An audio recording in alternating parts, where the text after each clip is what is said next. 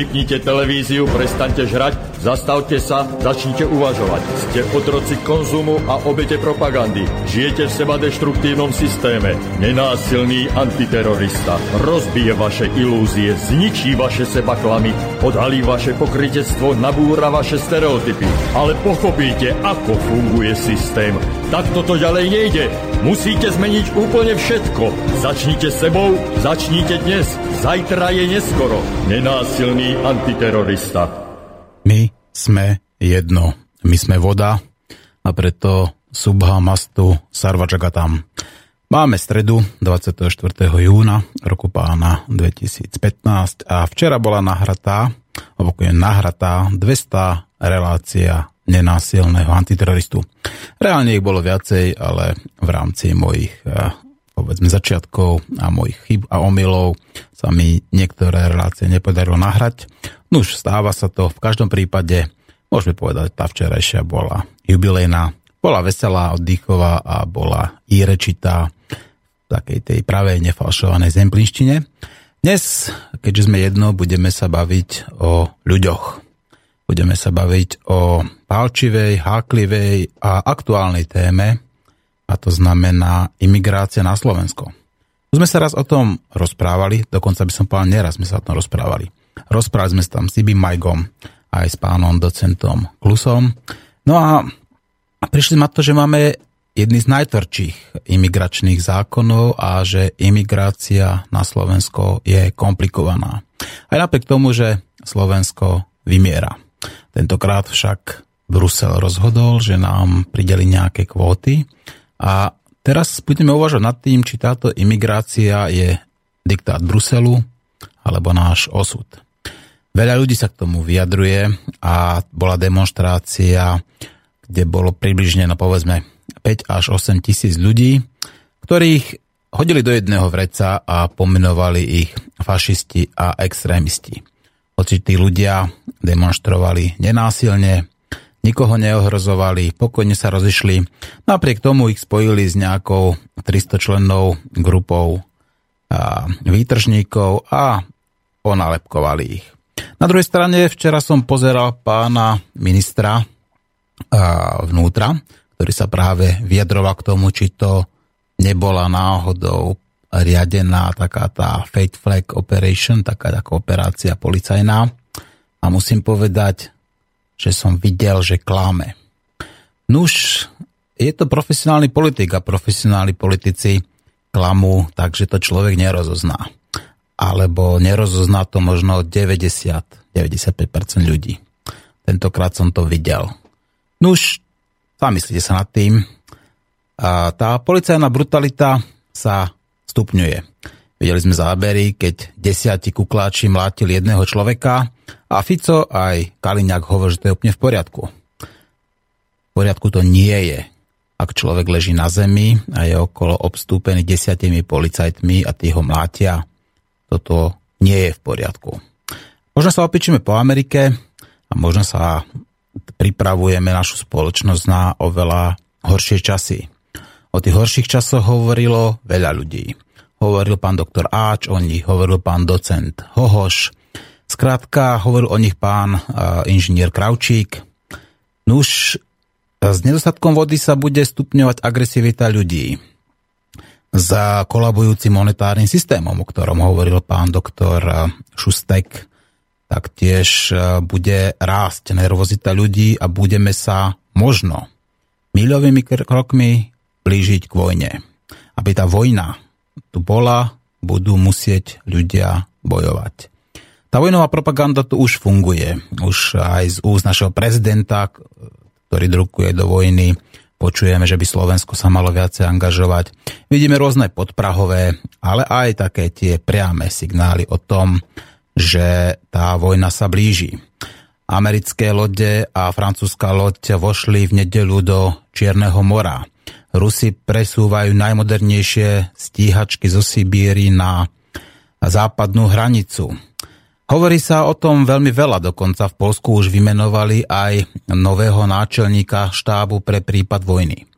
Tých signálov stále pribúda, ale musíme si uvedomiť, že to budeme my, kto by mal bojovať.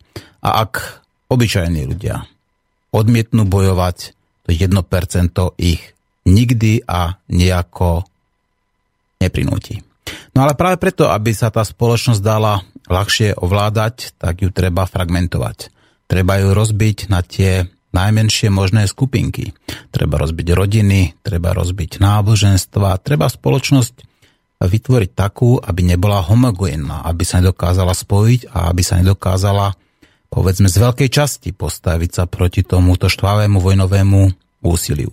No a práve preto možno sem prúdia utečenci. Utečenci sem prúdia preto, lebo je vojna v ich domovoch. A treba sa spýtať, kto tú vojnu vyvolal.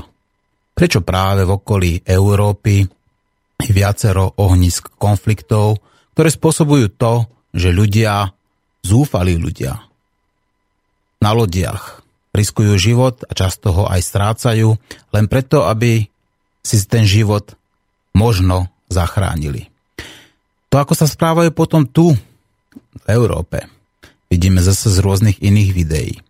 A preto by bolo skutočne dobré sa zamyslieť, čo to tá imigrácia je a či ten Brusel má dobré úmysly v tom, že sa nám snaží nadiktovať kvóty.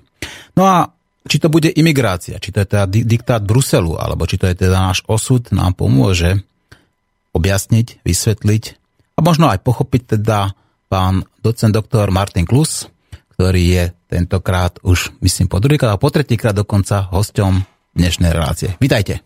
Ďakujem pekne za pozvanie. Dobrý deň prajem všetkým. Ja sa ospravedlňujem, som dal takú nejakú možno kratšiu úvahu o tom, ako vnímate vy súčasnú situáciu s týmito imigrantami, pretože vidíme, že aj táto téma zasa polarizuje spoločnosť. Áno, je to téma, ktorá je momentálne asi číslom jedna v Európe, snať dobre sekunduje ešte perspektívny krach Grécka, ale utečenci je naozaj téma, ktorá sa nás bezprostredne dotýka, myslím, všetkých v Európskej únii. A nie len, pochopiteľne je to globálny problém. A ako sme mali možnosť zistiť aj nás na Slovensku, hoci sme si to dlhé roky nepripúšťali, takže ja sa vôbec nečudujem občanom, že toto je téma, ktorá ich zaujíma a ku ktorej očakávajú odpovede, pretože otázok je naozaj príliš veľa a tie odpovede, ktoré doposiaľ prichádzajú či už e, z nášho úradu vlády alebo e, z európskych štruktúr, možno nie sú celkom uspokojivé. Mm-hmm. No a myslíte si, že Slováci by mali sami rozhodnúť že či príjmu nejakých imigrantov, alebo máme akceptovať teda nejaké kvóty, ktoré nám pridelí Brusel a brať to ako teda, že tento diktát našeho nadriedeného orgánu skrátka je koše, košer je správny. Táto otázka má samozrejme hneď viacero rovín, ale e, ja v prvom rade kritizujem kvóty preto, že nejde ani tak o tých 800 utečencov, 800 ľudí, mnohých z nich naozaj e, so zúfalým osudom, ale ide v prvom rade o to, že sa nám takýmto spôsobom ďalšia z doposiaľ kompetencií národného štátu presúva do Bruselu. Hovorí sa v Európskej únii o tzv. subsidiarite, čiže o tom, že by všetky kompetencie, ktoré si národné štáty, alebo dokonca ešte nižšie inštitúcie e, v zmysle vertikálnom, ako napríklad mesta, obce alebo regióny, dokážu robiť samostatne lepšie a efektívnejšie mali ponechať.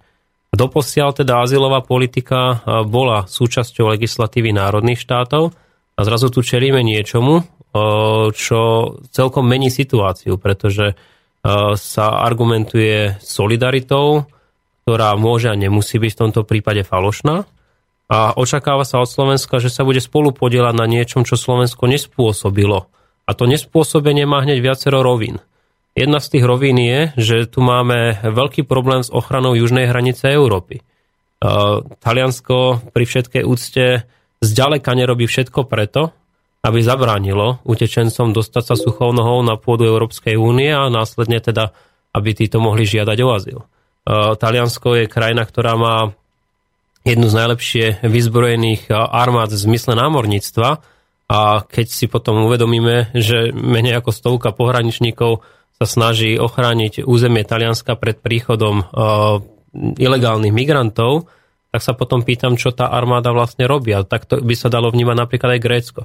Takisto krajina, ktorá má nepomerne silnejšiu armádu ako ostatné krajiny o tej istej veľkosti, len medzi rečou Grécko je krajina, ktorá má 10 miliónov obyvateľov, ale ak si dobre pamätám, tak e, viac ako 12 násobne väčšiu armádu, niekoľko desiatok bojových lodí a tieto sú akoby v stave nečinnosti, pokiaľ ide o ochranu južnej hranice Európskej únie. E, no a potom prichádza situácia, e, kedy v týchto krajinách sa zrazu objaví také množstvo imigrantov, ktoré jednoducho nie sú schopné absorbovať No a žiadajú Brusel o pomoc. V opačnom prípade sú ochotní a schopní týchto doslova vypustiť. Grécko to má trošičku ťažšie, pretože šengenský priestor nezdiela po súši. To znamená, nie je žiadna ďalšia krajina okolo nich, po ktorej by sa mohli dostať s smerom do Európskej únie imigranti. Ale Taliansko je úplne inej situácii a aj to bežne robí, že v podstate jediné, čo spraví, je dá týmto azylantom jednodňové vízum, a títo sa rozprchnú po celej únii. A preto Európska únia vymyslela systém kvót, ktorý, ako som povedal, uberá kompetencie národných štátov a v podstate ich núti k tomu, aby sa solidárne spolupodielala na probléme, ktoré nespôsobili. A mám teraz napríklad na mysli Slovensko. Slovensko v čase, keď vstupovalo do šengenského e, priestoru, muselo utesniť svoju východnú hranicu a skutočne minimum utečencov sa dostáva z Ukrajiny smerom na Slovensko. A teraz nemám na mysli Ukrajincov, mám na mysli Afgáncov, mám na mysli e, Číňanov, mnohých ďalších, ktorí prechádzali v minulosti východnou hranicou Slovenska. Toto sa Slovensku podarilo a dnes, keď vidíme, že iné krajiny si túto svoju úlohu nesplnili, tak sa od nás očakáva pomoc. A z tohto uhla pohľadu mám s kvótami, ktoré sú nadiktované z Bruselu, problém. Ďalší problém, ktorý spočíva v kvótach, je to, že toto je prvé kolo. Samozrejme prídu ďalšie kola, o tom nie je pochyb. To je známa bruselská salámová metóda, že teraz povedia, že to bude do 800 utečencov, ale v ďalšom kole budúci rok to môžu byť už tisícky utečencov. To ešte môžem počať tým, že z tých 800 ešte v podstate bude žiadať o nejakých tých rodinných príslušníkov časom. Takže v podstate z tých 800 môže byť v podstate po tej azylovej procedúre ako kľudne povedzme 1600, keď iba, iba svoje manželky, keď povedzme ako ak teda nejaké majú, privedú, alebo prípadne manželky s deťmi a to môže byť potom zrazu už 3000. Iba z týchto prvých 800, že? Áno, to bude v momente, keď dostanú azyl, vtedy sa už k nim musíme správať ako k ľuďom, ktorí si majú právo priniesť svojich rodinných príslušníkov.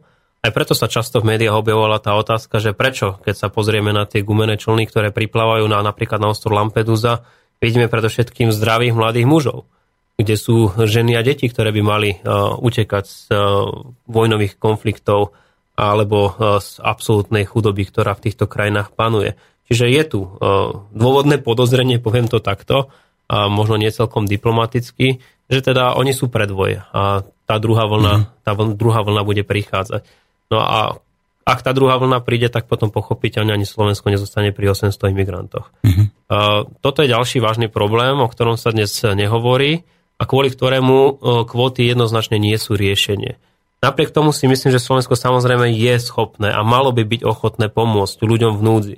Ale nemyslím si, že riešením je nadiktovať nám to z Bruselu, Nemyslím si, že riešením je, aby sa Brusel takýmto spôsobom v podstate dištancoval od ďalších dôležitých funkcií, ktoré má. Ako som povedal, jedna z nich je dôsledná ochrana hraníc šengenského priestoru a ďalšia, ak už chce takýmto spôsobom e, Európska únia centralizovať e, imigračnú azylovú politiku, tak potom by mala prichádzať na e, schodné riešenia. A jedno z tých schodných riešení je inšpirovať sa napríklad v Austrálii, ktorá azylové konanie častokrát presmerúva do tretich krajín.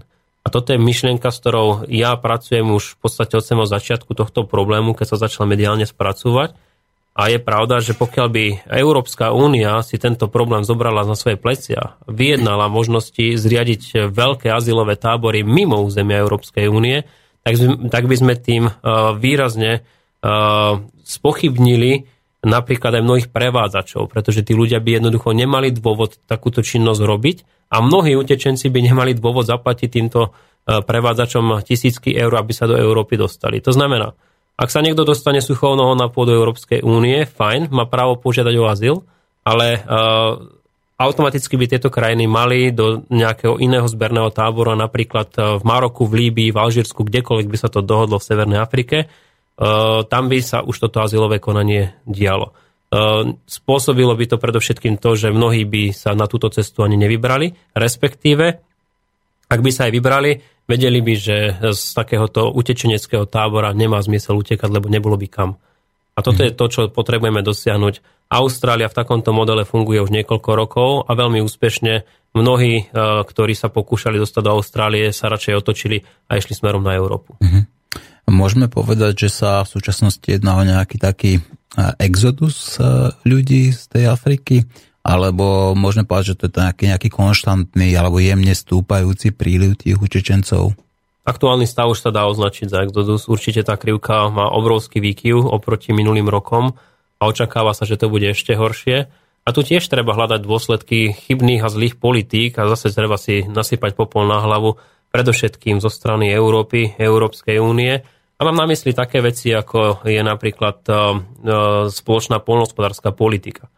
My sme vďaka dotáciám spoločnej polnohospodárskej politiky vo veľkej miere zlikvidovali polnohospodárstvo v krajinách, z ktorých práve teraz uh, utečenci prichádzajú, pretože my sme im vlastne našou dotačnou politikou dávali k dispozícii o mnoho lacnejšie potraviny, ktoré oni už nemali potom šancu nejakým spôsobom vlastnou uh, tvorbou prekryť. To znamená, neboli schopní produkovať lacnejšie, ako sme my im boli schopní dodávať. Tým pádom uh, zaniklo polnospodárstvo v týchto krajinách a títo ľudia jednoducho už nemali čo robiť. Dnes, keď ceny potravín stúpajú, a ako ste naznačili, problémom sa stáva čoraz viacej voda, tak pochopiteľne, že jedna z prvých vecí, nad ktorou títo ľudia uvažujú, je útek. Určite nie návrat k tradičným formám života. Čiže aj tu uh, si treba povedať celkom otvorene, Európska únia urobila obrovskú chybu v minulosti a treba sa z nej poučiť a treba hľadať spôsoby, ako týchto ľudí prinavrátiť naspäť e, k takému spôsobu života, aby sa pokúšali byť čo najviac sebestační. Hoci to v globálnej spoločnosti možno znie ako utopia. No a potom je tu tá známa e, vec, to sú vojnové konflikty, kde takisto si mnohé západné krajiny môžu sypať popol na hlavu, pretože vo veľkej miere podporovali možno niektoré, nazvime to, že reformné hnutia, ktoré sa ale obrátili proti domácemu obyvateľstvu. E, tým samozrejme nechcem spochybňovať to, že e, by v týchto krajinách nepôsobili diktátori, ktorí boli možno ďaleko horší, ako, ako je tam súčasný stav, ale fakt je ten, že e, títo ľudia dostali o mnoho otvorenejšie možnosti dnes vycestovať. Mám na mysli predovšetkým Líbiu, kde je krajina de facto v občianskej vojne, má niekoľko vlád, v tom lepšom prípade hovoríme o dvoch, a toto je stav, ktorý je vyslovene pozitívny pre uh, ilegálnu migráciu, či už prostredníctvom tejto krajiny, alebo priamo z tejto krajiny. Mm-hmm. No, tak poďme sa, trošku ste sa ako načrtli teda, že tam sú nejaké príčiny, tie vojnové konflikty.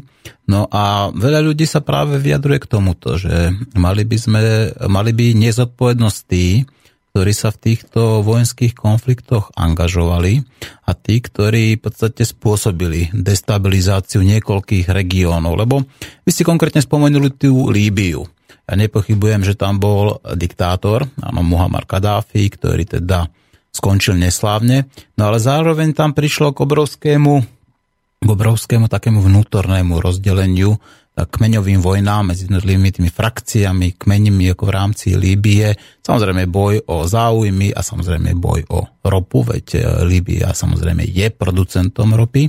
No a teraz sa pýtam jednoducho, kto je zodpovedný za to, že bol tento režim, hoci e, môžeme nazvať, že bol diktátorský, ale bol mierový a ľuďom, hovorím o tých obyčajných ľuďoch, sa tam určite žilo lepšie ako teraz, lebo by neutekali takýmto spôsobom ako takto, že riskujú vlastný život a často o neho aj prídu, len preto, aby skrátka um, mali nejakú nádej, že sa v podstate dostanú či už do Európy, alebo neviem, aj možno utekajú aj do iných krajín, ale kto je tá zodpovedný za, túto, za to rozbitie a rozvrátenie Líbie a kto by mal teda niesť zodpovednosť za túto imigračnú vlnu? Ako Existuje viacero teórií, ako sa to celé spustilo napríklad v Líbii, ale tak nehovoríme len o Líbii, hovoríme napríklad aj o Tunisku, kde takisto prebehla tzv. arabská jara, alebo v Egypte.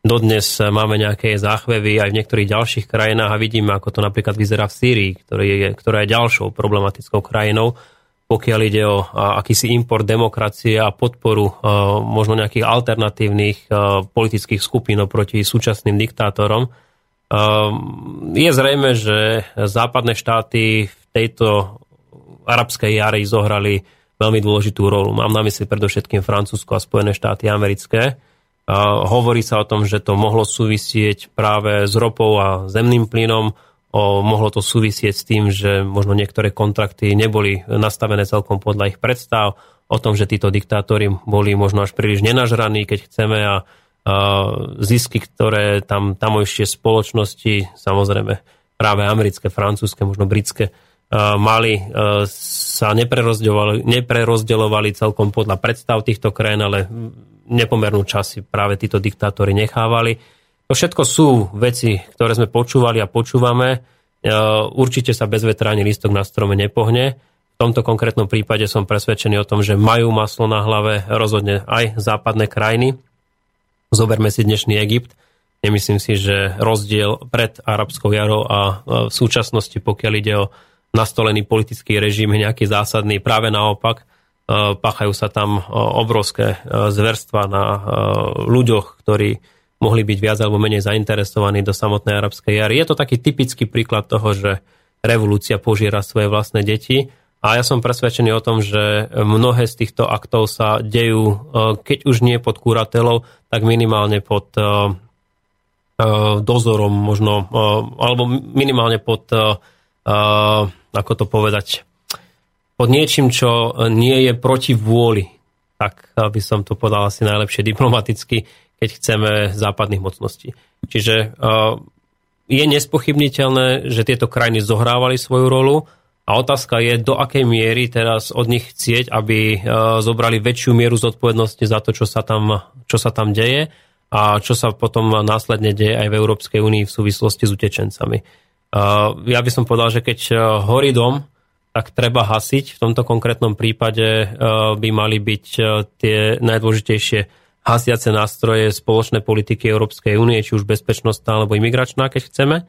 A, a potom sa bavme o tom, aby sa podobná situácia neopakovala, respektíve ak chceme pomôcť importom demokracie, tak by sme mali určite zvažovať celkom iné nástroje a rozhodne nie porušovanie medzinárodného práva, tak ako sa to stalo napríklad e, v Iraku v roku 2003 e, alebo možno v niektorých ďalších krajinách. Určite by sme tzv. American World Tour dokázali pomenovať v tomto smere e, ďaleko komplexnejšie.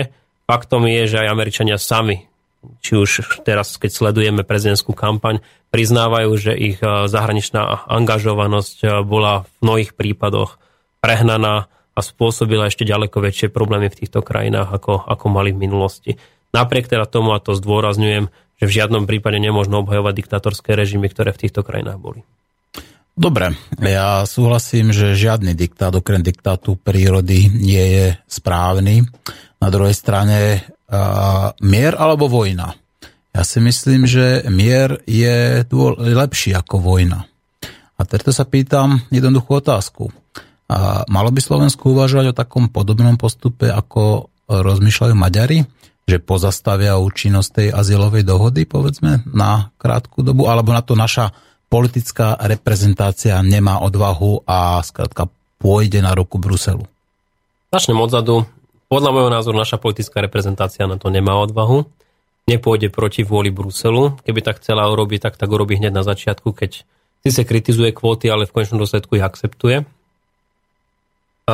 Na druhej strane postoj Maďarska alebo postup Maďarska tiež nemôžno hodnotiť ako vyslovene pozitívny. Možno sa tak javí pre časť maďarského obyvateľstva, ale uvedome si, že ak žijeme v nejakej spoločnej Európe, a Maďarsko rovnako ako my z tejto spoločnej Európy benefituje prostredníctvom tzv. štyroch slobôd, keď už nič iné, tak z hľadiska ekonomického alebo z hľadiska voľného pohybu osôb si naozaj rovnako tak my, ako aj Maďari, môžeme pochvalovať náš vstup do Európskej únie, tak by malo samozrejme aj fungovať v režime solidarity a schopnosti spolupracovať. A toto sa momentálne v Maďarsku nedeje z rôznych dôvodov. No a keď tieto dôvody e, začnú prerastať e, do aj vnútorného politického boja, o čom som takisto presvedčený v prípade Maďarska, pretože podľa môjho názoru Viktor Orbán práve takýmito krokmi a istým spôsobom populistickou politikou, napríklad aj e, pokiaľ ide o ukrajinskú krízu, sa snaží zakryť niektoré problémy, ktoré vo vnútri krajiny má, tak to môže spôsobiť veľmi zlú špirálu, ktorá sa bude môcť rozšíriť aj do zvyšných krajín Európskej únie. A toto je veľmi nebezpečný precedens. Mm-hmm. No, tých precedensov tu asi bude viacej, pretože podľa nejakých nových výskumov až 70% slovenského obyvateľstva nepodporuje tieto bruselské kvóty. A taktiež vidíme, že tu sa rozohrávajú rôzne také tie manipulačné mediálne hry, keď v podstate, dá sa povedať, nenásilná demonstrácia, ktorá tu bola, kde skratka sa zišlo povedzme nejakých 7-8 tisíc ľudí v Bratislave, možno 10, a bola skratka označená, že všetko sú to extrémisti. Zasa taká tá klasická mediálna manipulácia, keď sa niečo onálepkovalo a tým pádom sa tu ospravedlnila povedzme nejaká policajná brutalita. Vyskúšali si policajti zásah voči demonstrantom a tak ďalej. Vyzerá to ako taká obrovská, nielen mediálna bublina, ale taká, taká tá príprava toho mediálneho priestoru na niečo, čo príde. A myslíte si, že má vôbec význam, aby Slováci sa angažovali povedzme v tejto nazvime to možno aj nepodstatné veci. Ja viem, že Slovensko, a, povedzme, za trojnásobilo príjem migrantov alebo imigrantov po vstupe do Európskej únie. Ak by som mal povedať nejaké konkrétne čísla, tak od vstupu Európskej, do Európskej únie v roku 2004 viac ako trojnásobne narastol počet, počet cudzincov legálne žijúcich v SR.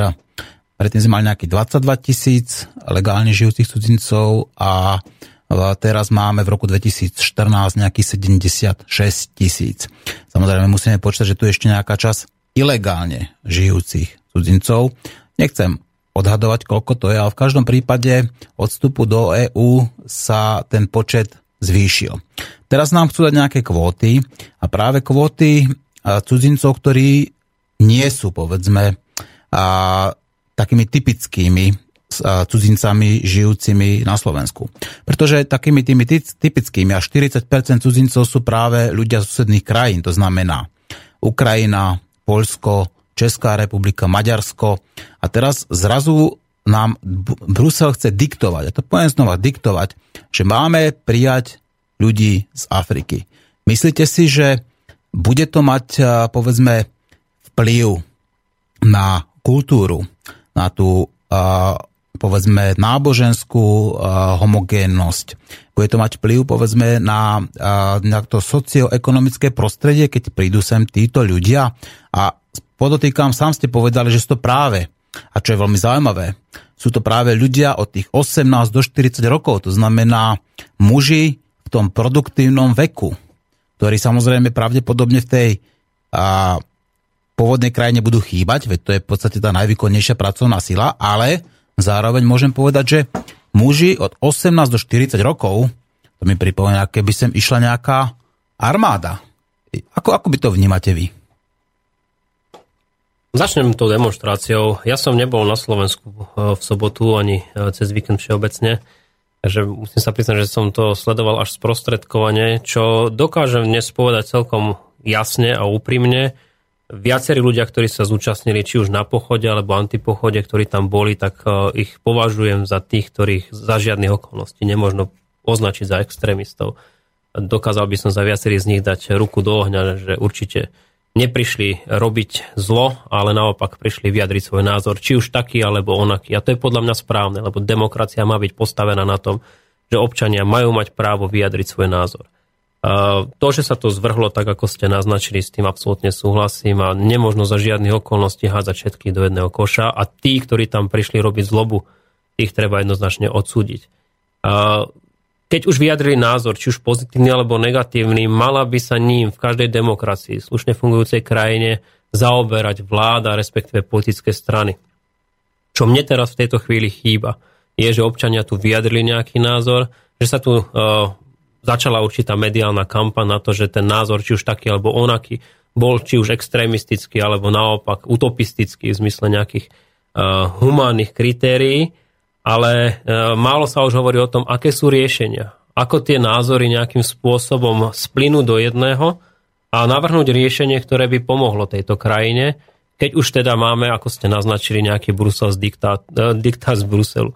Uh, ja som presvedčený o tom, že tie riešenia existujú a treba o nich hovoriť čo najviac, a treba o nich hovoriť čo najhlasnejšie a treba o nich hovoriť tak, aby o nich vedeli aj ostatné krajiny a keď sa ten tlak potom na Európsku úniu vyvolá, tak som presvedčený o tom, že nebudú realizovať politiku, ktorá sa v konečnom dôsledku obráti proti nám, tak ako sme to povedali. Pretože ako ste naznačili, toto je len nástup. Mm-hmm. Ja by som to nenazýval armádou, ale, ale ak ste po skúsenostiach toho, ako prichádzali vlny pristahovalcov, napríklad z Alžírska alebo z Maroka, či už do Francúzska alebo do Holandska, potom aj do škandinávskych krajín, kde som žil a videl som na vlastné oči, ako to funguje, tak áno, je tu pomerne vysoká miera perspektívy, že dnes, dajme tomu, zo 100 tisíc ľudí môže byť za niekoľko mesiacov, možno rokov, dajme tomu niekoľko miliónov ľudí. Takže uh, treba byť obozretný v tomto smere, či je Európska únia a je jednotlivé členské štáty schopné zvládnuť takúto migračnú vlnu. A ja som dnes presvedčený, že nie sme schopní zvládnuť ani tých migrantov, ktorí už dnes na území Európskej únie máme. A nakoniec práve Francúzsko, do istej miery Španielsko, Veľká Británia a Holandsko sú toho typickým príkladom. A náraz politických strán, ktoré na to poukazujú a ktoré politológii častokrát označujeme za extrémistické alebo radikálne, je len pochopiteľným dôsledkom toho, čo sa momentálne deje. Pán docent, dnes sme schopní zvládnuť vlastnú rómskú populáciu. Veď, to je, to je, máme tu sociálne vylúčenú v podstate komunitu, na ktorú z Európskej únie tento rok dostaneme 380 miliónov eur. A ja sa pýtam, keď nie sme zvládnu, schopní zvládnuť toto, ako chceme zvládnuť, povedzme, ďalšiu tvoriacu sa budúcu komunitu, ktorá, na ktorú pravdepodobne znova prídu peniaze, pretože samozrejme však Brusel ako nám pošle nejaké tie chechtáky, ako aby si v podstate nás kúpil, ale ja sa spýtam veľmi jednoducho. Bol tu Ibi Majka, s ktorým sme sa práve bavili tiež aj o tomto, a teraz je teraz takým tým pranierovaný tým mainstreamom, kde sa do neho takí tí kaverenskí intelektuáli typu Hvoreckého teraz obúvajú a tak ďalej. Ale ten hovoril, že ročný náklad na toho jedného imigranta je 4000 eur. Neviem, či to je pravda, ani neviem, či to je správna suma, ale zasa sedliackým rozumom uh, ma napadla taká úvaha. Ak použijeme 4000 eur tu na Slovensko na rok na prestravovanie ubytovanie jedného cudzinca. Aký impact, aký dôsledok by malo použitie tých istých prostriedkov v mieste jeho bydliska, povedzme priamo v tej Afrike. Nedalo by sa efektívnejšie a lepšie použiť povedzme tie prostriedky takýmto spôsobom. Veď 4000 eur v Afrike je úplne iný peniaz ako 4000 eur tu. Dobre tomu rozumiem. Veľmi je, to, dobre. je to sedliacký rozum? Veľmi dobre tomu rozumiete. Ja som presvedčený o tom, že toto je jedno z riešení to, čo musíme v tejto chvíli urobiť, je zastaviť tie vlny, pretože, ako som povedal, oni môžu mať špirálový efekt. No ak sa nám to nepodarí tým, že príjmeme okamžité riešenia v zmysle utesnenia južnej hranice, v zmysle zriadenia azylových táborov mimo územia Európskej únie a v zmysle, dajme tomu, spoločnej koordinovanej azylovej politiky, ktorá nebude spôsobovať to, že dnes sa Taliansko doslova zbavuje svoje zodpovednosti a presúva túto zodpovednosť na Brusel a následne na ostatné členské krajiny, tak e, tá situácia sa bohužiaľ bude ďalej vyvíjať e, tragickým spôsobom. Ako ste naznačili, Európska únia je dnes ochotná investovať obrovské finančné prostriedky do integrácie imigrantov, ktorí sú, poviem to úprimne, z krátkodobého hľadiska. Určite na Slovensku neintegrovateľný, ako ste naznačili. Slovensko dnes nie je schopné integrovať obyvateľstvo autochtónne, ktoré tu žije už niekoľko storočí ale má úplne iné možno kultúrne alebo civilizačné návyky. A tým samozrejme nechcem paušalizovať. Hovorím o tých tzv. spoločnostiach vylúčených. Takže predstava, ako integruje Slovenská republika ľudí z úplne iného civilizačného okruhu je skutočne niekedy až tak trošku žartovná. Ale vy ste veľmi dobre naznačili ešte v predchádzajúcom vstupe, že napriek tomu si nemyslím, že Slovensko toho nie je schopné. Naopak, ak ste hovorili o tom, že sa tu strojnásobil počet cudzincov žijúcich na Slovensku, a to chcem zdôrazniť legálne žijúcich na Slovensku, tak je to podľa môjho názoru skôr dobrá správa pre túto krajinu, pretože Slovensko naozaj vymiera, Slovensko potrebuje e, pracovnú silu v tých oblastiach, kde ju nemá k dispozícii a Slovensko v tomto smere si musí dať rady skutočne aj prostredníctvom imigrácie.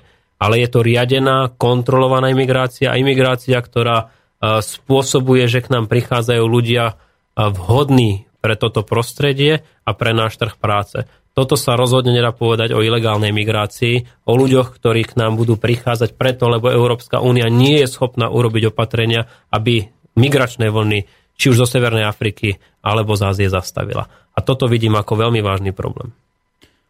No, tak dostávame sa postupne e, ďalej.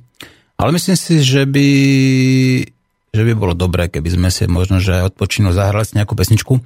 Máte nejakú konkrétnu, čo by ste chceli počuť, alebo ako sa tradične našim hostom stáva, tak ich to tak z rýchlosti nenapadne?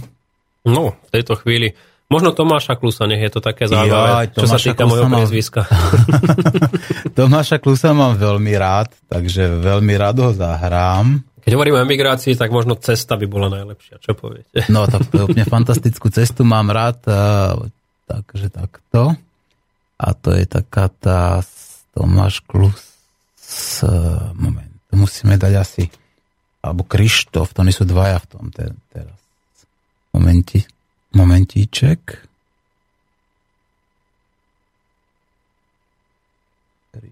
To je ono. No a je to taká pesnička, ktorá sa vyslovene hodí aj k tejto téme, lebo vlastne tá imigrácia to je cesta. Tí ľudia cestujú po mori, cestujú po suši, cestujú do neznáma, cestujú teda povedzme za mierom alebo za nejakým novým životom, ale otázka je, prečo museli sa na túto cestu vydať a ako to urobiť tak, aby radšej zostali doma pri svojich rodinách a radšej zostali doma a nemuseli povedzme opúšťať svoje deti, svoje manželky, svojich rodičov a tak ďalej. Veď kto takto vlastne musí utekať? No už zaspieva nám teda Tomáš Klus a Krištof a budeme pokračovať potom ďalej v nenásilnom antiteroristovi.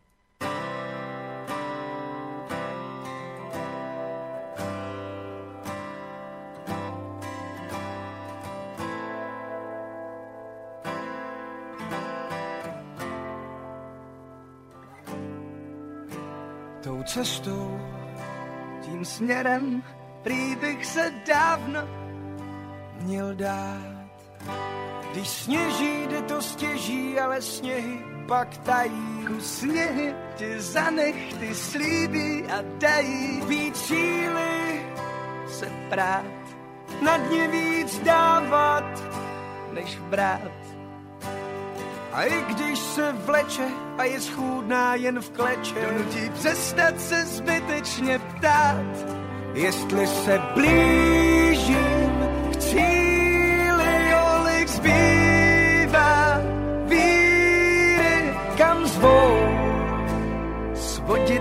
co pod mě milžou. Zdat souvám zpátky a blíž vám řádky, co řvou, že už mi doma neotevřou. Nebo jít s proudem, na lusknutí prstů se začít hned smát. Mít svůj chodník slávy a před sebou davy a přes skroucená záda být součástí stáda. Ale zpívat a hrát, kotníky líbat a stát. Na křídlech všech slavíků a vlastně už za zvyku přestat se zbytečně ptát, jestli se blížím k cíli,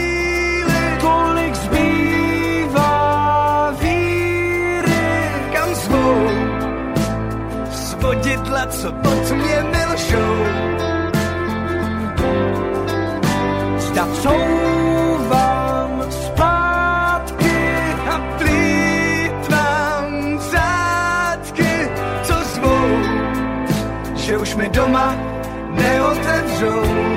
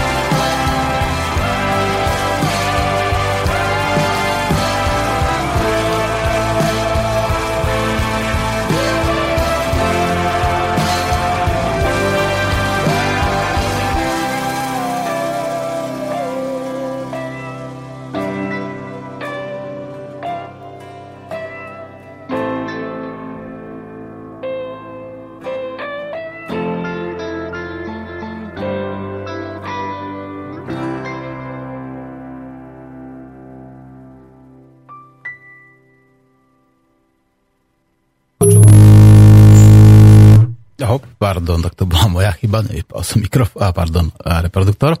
Takže a to bola cesta a práve hovoríme o ľuďoch na ceste.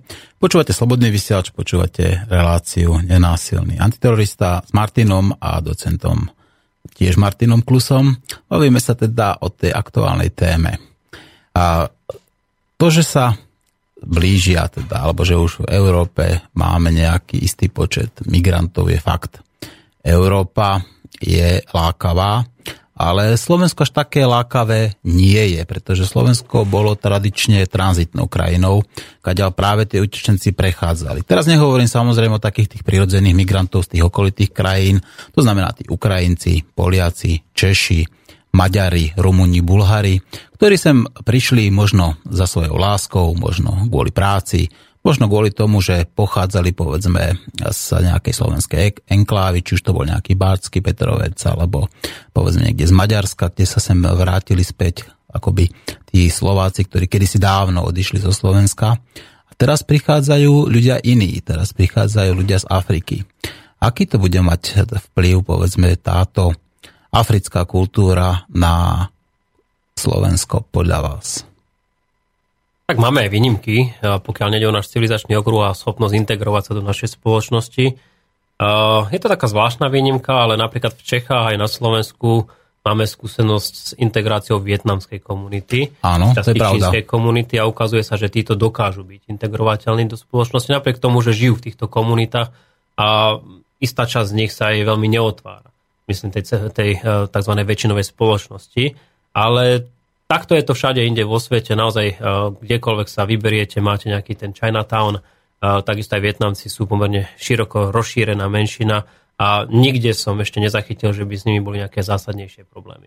My ich ale neintegrujeme ani neasimilujeme, ale v podstate uh, oni si vytvárajú teda vlastné enklávie, teda vlastné také tie komunity, ktorých žijú. Hoci a... sa to nedá paušalizovať v tomto prípade. Ja no, poznám mojich Vietnamcov, ktorí sú plne integrovaní do spoločnosti. Áno, áno, ale aj takí musia existovať, samozrejme. Samozrejme, čiže dá sa tu vidieť presne ten istý rozdiel, ako sme spomínali pri napríklad v našom rómskom etniku, že máme tu značnú časť ľudí, ktorá je plne integrovateľná a potom časť, ktorú nie sme schopní dlhodobo integrovať. Čiže je tu táto výnimka, existujú na Slovensku uh, pristahovalci, ktorí uh, sú z iného civilizačného okruhu a boli schopní sa nejakým spôsobom etablovať v spoločnosti. Povedzme to radšej takto. Uh, v prípade afrických migrantov takúto skúsenosť na Slovensku ani nikde v strednej a východnej Európe nemáme. Skutočne len veľmi málo ľudí prichádzajúcich z týchto krajín tu dnes máme. Napríklad spomínaný Ibi Majga je toho áno, takým áno, typickým ja pevne verím, že ho ten kaviarenský intelektuál nebude nazývať rasistom, pretože to by už asi strašne prestrelilo, pretože už sa obul do Adely a teraz sa obúva povedzme do Ibiho Majgu, ktorý bol už teda dvakrát eh, hosťom tuto slobodnom vysielači a ktorého teda podľa mňa už nazvať e, rasistom alebo xenofóbom, tak to už skrátka je tak priťahnuté za vlasy, že to si hadám nedovolí ani ten pán intelektuál Hvorecký, dúfam. No každopádne, eh, ak aj chceme hovoriť o nejakej schopnosti integrovať týchto ľudí do našej spoločnosti, tak vzhľadom na to, že sme malá krajina počtom obyvateľov 5 miliónov, čo si povedzme úprimne je menej ako Paríž, tak e, je potrebné, aby tu boli v malých množstvách, aby boli čo najviac rozptýlení po e, Slovenskej republike. No a tu nastáva pomerne veľký problém, pretože áno, dnes 800 ľudí, alebo približne 800 ľudí, je relatívne malý počet a povedzme si celkom úprimne Slovenská republika je schopná sa s týmto počtom vysporiadať. O to zvlášť, keď príde tá štedrá dotácia z Bruselu, o ktorej ste hovorili ale ako sme naznačili hneď na úvod, e, nepredpokladám, že toto je konečný počet a pri počtoch, ktoré by sa už e, merali v tisíckach, mám veľmi vážnu obavu, že je Slovensko schopné týchto ľudí plnohodnotne integrovať do našej spoločnosti. Čiže ja som dnes takmer presvedčený o tom, že Slovensko na to nemá vytvorené ani kapacity a ani e, občania Slovenskej republiky pravdepodobne dnes nie sú schopní takto nárazovo sa zmieriť so situáciou, kedy sú ich susedmi ľudia, ktorí sú úplne iného kultúrneho alebo náboženského, proste civilizačného okruhu, keď chceme. Nespochybňujem, že títo môžu priniesť množstvo pozitív do našej kultúry, ale zároveň, ako máme možnosť vidieť aj v západných krajinách, môže to byť aj množstvo negatív. A dnes tá situácia napríklad e, v takom Marseille alebo Calais alebo mnohých iných francúzských mestách je taká, že tie negatíva výrazne prevyšujú pozitíva a väčšinová spoločnosť sa im bráni e, možno aj politickými, možno aj nepolitickými cestami a doslova to spôsobuje e, obrovské napätie spoločnosti, ktoré neumožňuje napredovať. Čiže nechcem tým povedať, že E, nie je dobré, aby sa naša slovenská spoločnosť stala otvorenou. Naopak, myslím si, že je to veľmi dôležité. Ale čo je dôležité povedať, je to, že musí byť kontrolovane otvorenou. A mhm. toto nám dnes chýba. O to zvlášť, keď niekto e, tú kontrolu prenáša sám na seba, ten niekto e, sú momentálne úradníci z Bruselu, ktorých mnohí nikdy na Slovensku neboli a nemajú najmenšie tušenie, ako by sa slovenská spoločnosť dokázala s touto situáciou vysporiadať. Slovensko patrí dlhodobo, opakujem dlhodobo e, v rámci Európskej únie ku, e, ku krajinám s najnižším podielom cudzincov v populácii. K tomu roku 2014 máme približne 1,42 a to znamená, že te, povedzme ten priestor ako na to, aby táto spoločnosť bola nazvime to tam multikulty, ako čo, čo vlastne bola jedným z cieľov ako Európskej únie, ten priestor tu ešte je. Ale sám ste povedali, že to má teda svoje tienisté stránky a že to môže byť aj kontraproduktívne. Bavili sme sa o tom, že máme jedný z najtvrdších imigračných zákonov. A možno práve prichádzame preto o také tie pozitívne, povedzme, osobnosti, ktoré rozvíjajú kultúru, šport, ako napríklad Nastia Kuzmina, ktorá tu v Banskej Bystrici býva, reprezentuje Slovensko a výborne reprezentuje Slovensko, hoci je pôvodom Ruska. Ako to teda spraviť? Ako ten náš osud, nazvieme to osud, pretože keďže my Slováci vymierame a ak chceme zachovať túto populáciu, tak potrebujeme v podstate nejakých ľudí, poviem, eh, možno zo slovanských krajín, možno z tých susedných krajín, ako to teda nastaviť takým spôsobom, aby to nebolo kontraproduktívne pre Slovensko, ale aby to bolo prínosom. Tak ako je tento krásny príklad Nasti Kuzminy, ktorá tuto, povedzme, športuje, žije, vychováva svoje deti, ak, si nemysli, ak, ak sa nemýlim teda. Ako to nastaviť takým spôsobom, aby sme dokázali udržať alebo znova zvrátiť e, tú krivku populačnú a udržať Slovensko v tých pozitívnych číslach a zároveň neprísť o vlastnú kultúru, neprísť povedzme o takú tú, a hovorím v tom dobrom slova zmysle, o tú náboženskú homogenitu, o tú, a povedal by som, kultúrnu homogenitu a tak ďalej. Existuje viacero modelov vo svete, ja som presvedčený o tom, že ten najlepší je ten najprirodzenejší. Tak nakoniec aj Nastia Kuzmina prišla do Slovenska, alebo teda na Slovensku, do Slovenskej republiky prirodzeným spôsobom, nie na základe nejakých kvót alebo nie na základe nejakej premyslenej imigračnej politiky. Presne tak, to je malo byť dobrovoľné. To by malo byť dobrovoľné. dobrovoľné. A malo aj by zo strany byť... Slovenska, aj zo strany toho migranta. Samozrejme. Ano? A malo by to byť prirodzené. To znamená, že prichádzajú tam, kde reálne chcú žiť. A toto mám pocit, že práve pri týchto kvótach, pri tých 800 utečencov dodržané nebude. Predpokladám, že prevažná väčšina z nich nikdy o Slovensku nepočula. A oni im skladka povedia, že vy idete na Slovensko. Vy a nemajú možnosť sa tomu nejakým ďalej. spôsobom a, brániť. A nevie, kam ide, ako skladka, to je tá dobrovoľnosť zo strany toho, e, toho Bruselu. A to kľudne môžeme presne nazvať, toto je diktát. Lebo oni diktujú ešte aj tým migrantom, že vy idete na Slovensko. To nejaký úradník rozhodne podľa ABCD alebo neviem podľa čoho, že títo idú na Slovensko, títo idú do Čech, títo idú povedzme do Nemecka a tak ďalej. Takže dobrovoľnosť ani zo strany Slovenska tam nie je, ani zo strany tých migrantov tam nie je, takže musíme to jasne, toto je diktát Bruselu.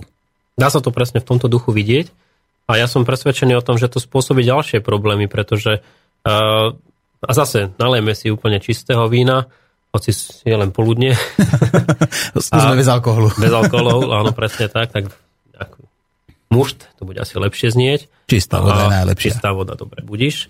A, a povedzme si celkom úprimne, že prevažná väčšina týchto ľudí sem síce prichádza za novým životom, ale s informáciou, že Európa je ešte stále veľmi štedrá, pokiaľ sa im nepodarí nájsť prácu. To znamená, a zase koľko z tých utečencov má vzdelanie, ktoré by bolo aplikovateľné do našej spoločnosti. Predpokladám, že len minimálne počty z nich. Nepoznajú náš jazyk. Nepoznajú náš jazyk a my dnes nie sme schopní dať prácu ani tým ľuďom, ktorí na Slovensku žijú. Čiže ja predpokladám, že prevažná väčšina z nich, zase v žiadnom prípade nechcem paušalizovať, bude aj po perspektívnom azylovom konaní odkázaných na sociálny systém krajín, do ktorých budú prichádzať. A tu zase narážame na akúsi e, dvojrozmernosť, na možno nie celkom spravodlivosť, pretože e, v Dánsku je minimálna denná dávka 40 eur, e, zatiaľ čo na Slovensku je výrazne, výrazne nižšia. Čiže aj oni sa budú cítiť diskriminovaní, že ako prišli k tomu, že sú dnes v jednej z najchudobnejších krajín Európskej únie a jeho bratranec, ktorý pricestoval na inom gumenom člne, dajme tomu o dva mesiace skôr, je dajme tomu vo Švedsku. Čiže aj toto je jedna z vecí, ktorú treba brať v úvahu a naozaj e, problém môže nastať ani nie tak e, v tom samotnom azylovom konaní, ale v tom, čo bude vlastne s týmito ľuďmi potom. Ako ste naznačili vy, jeden z vážnych problémov, ktorý tu máme, je, že to sú vlastne mladí ľudia, možno v najlepšom veku, s najväčšou perspektívou, možno aj tí, ktorí sú tam najšikovnejší v tej pôvodnej domácej komunite a my takýmto spôsobom v podstate vyprázdňujeme tie domovské krajiny od ľudí, ktorí by tam v podstate celú tú spoločnosť mali ťahať vopred. Čiže je to niečo, čo mu Briti hovoria brain drain, únik mozgov, únik ľudí, ktorí by boli schopní tú spoločnosť e, postaviť do podoby napredujúcej a my ako Európska únia im v tom bohužiaľ veľmi negatívne sekundujeme. Takže toto je ďalšia z takých e, možno pomyselných negatívnych e, prvkov, ktoré, ktoré v tomto prípade máme pri imigračnej politike Európskej únie a ja som presvedčený o tom, že jednoznačná cesta musí byť čo možno najviac odradiť tých ľudí, aby sa vôbec prichádzali, pretože nie sme schopní dnes ich skutočne plnohodnotne integrovať do spoločnosti, ale naopak, mali by sme byť schopní ich spoločnosti pomáhať rozvíjať. A keď hovorím rozvíjať, nemám na mysli e, import demokracie, tak ako sa to stalo v niektorých krajinách za posledných 20 rokov. Mm-hmm. Ja by som bol za, aby povedzme ľudia prichádzali na Slovensko, veď Slováci sú povedzme srdečne otvorený národ.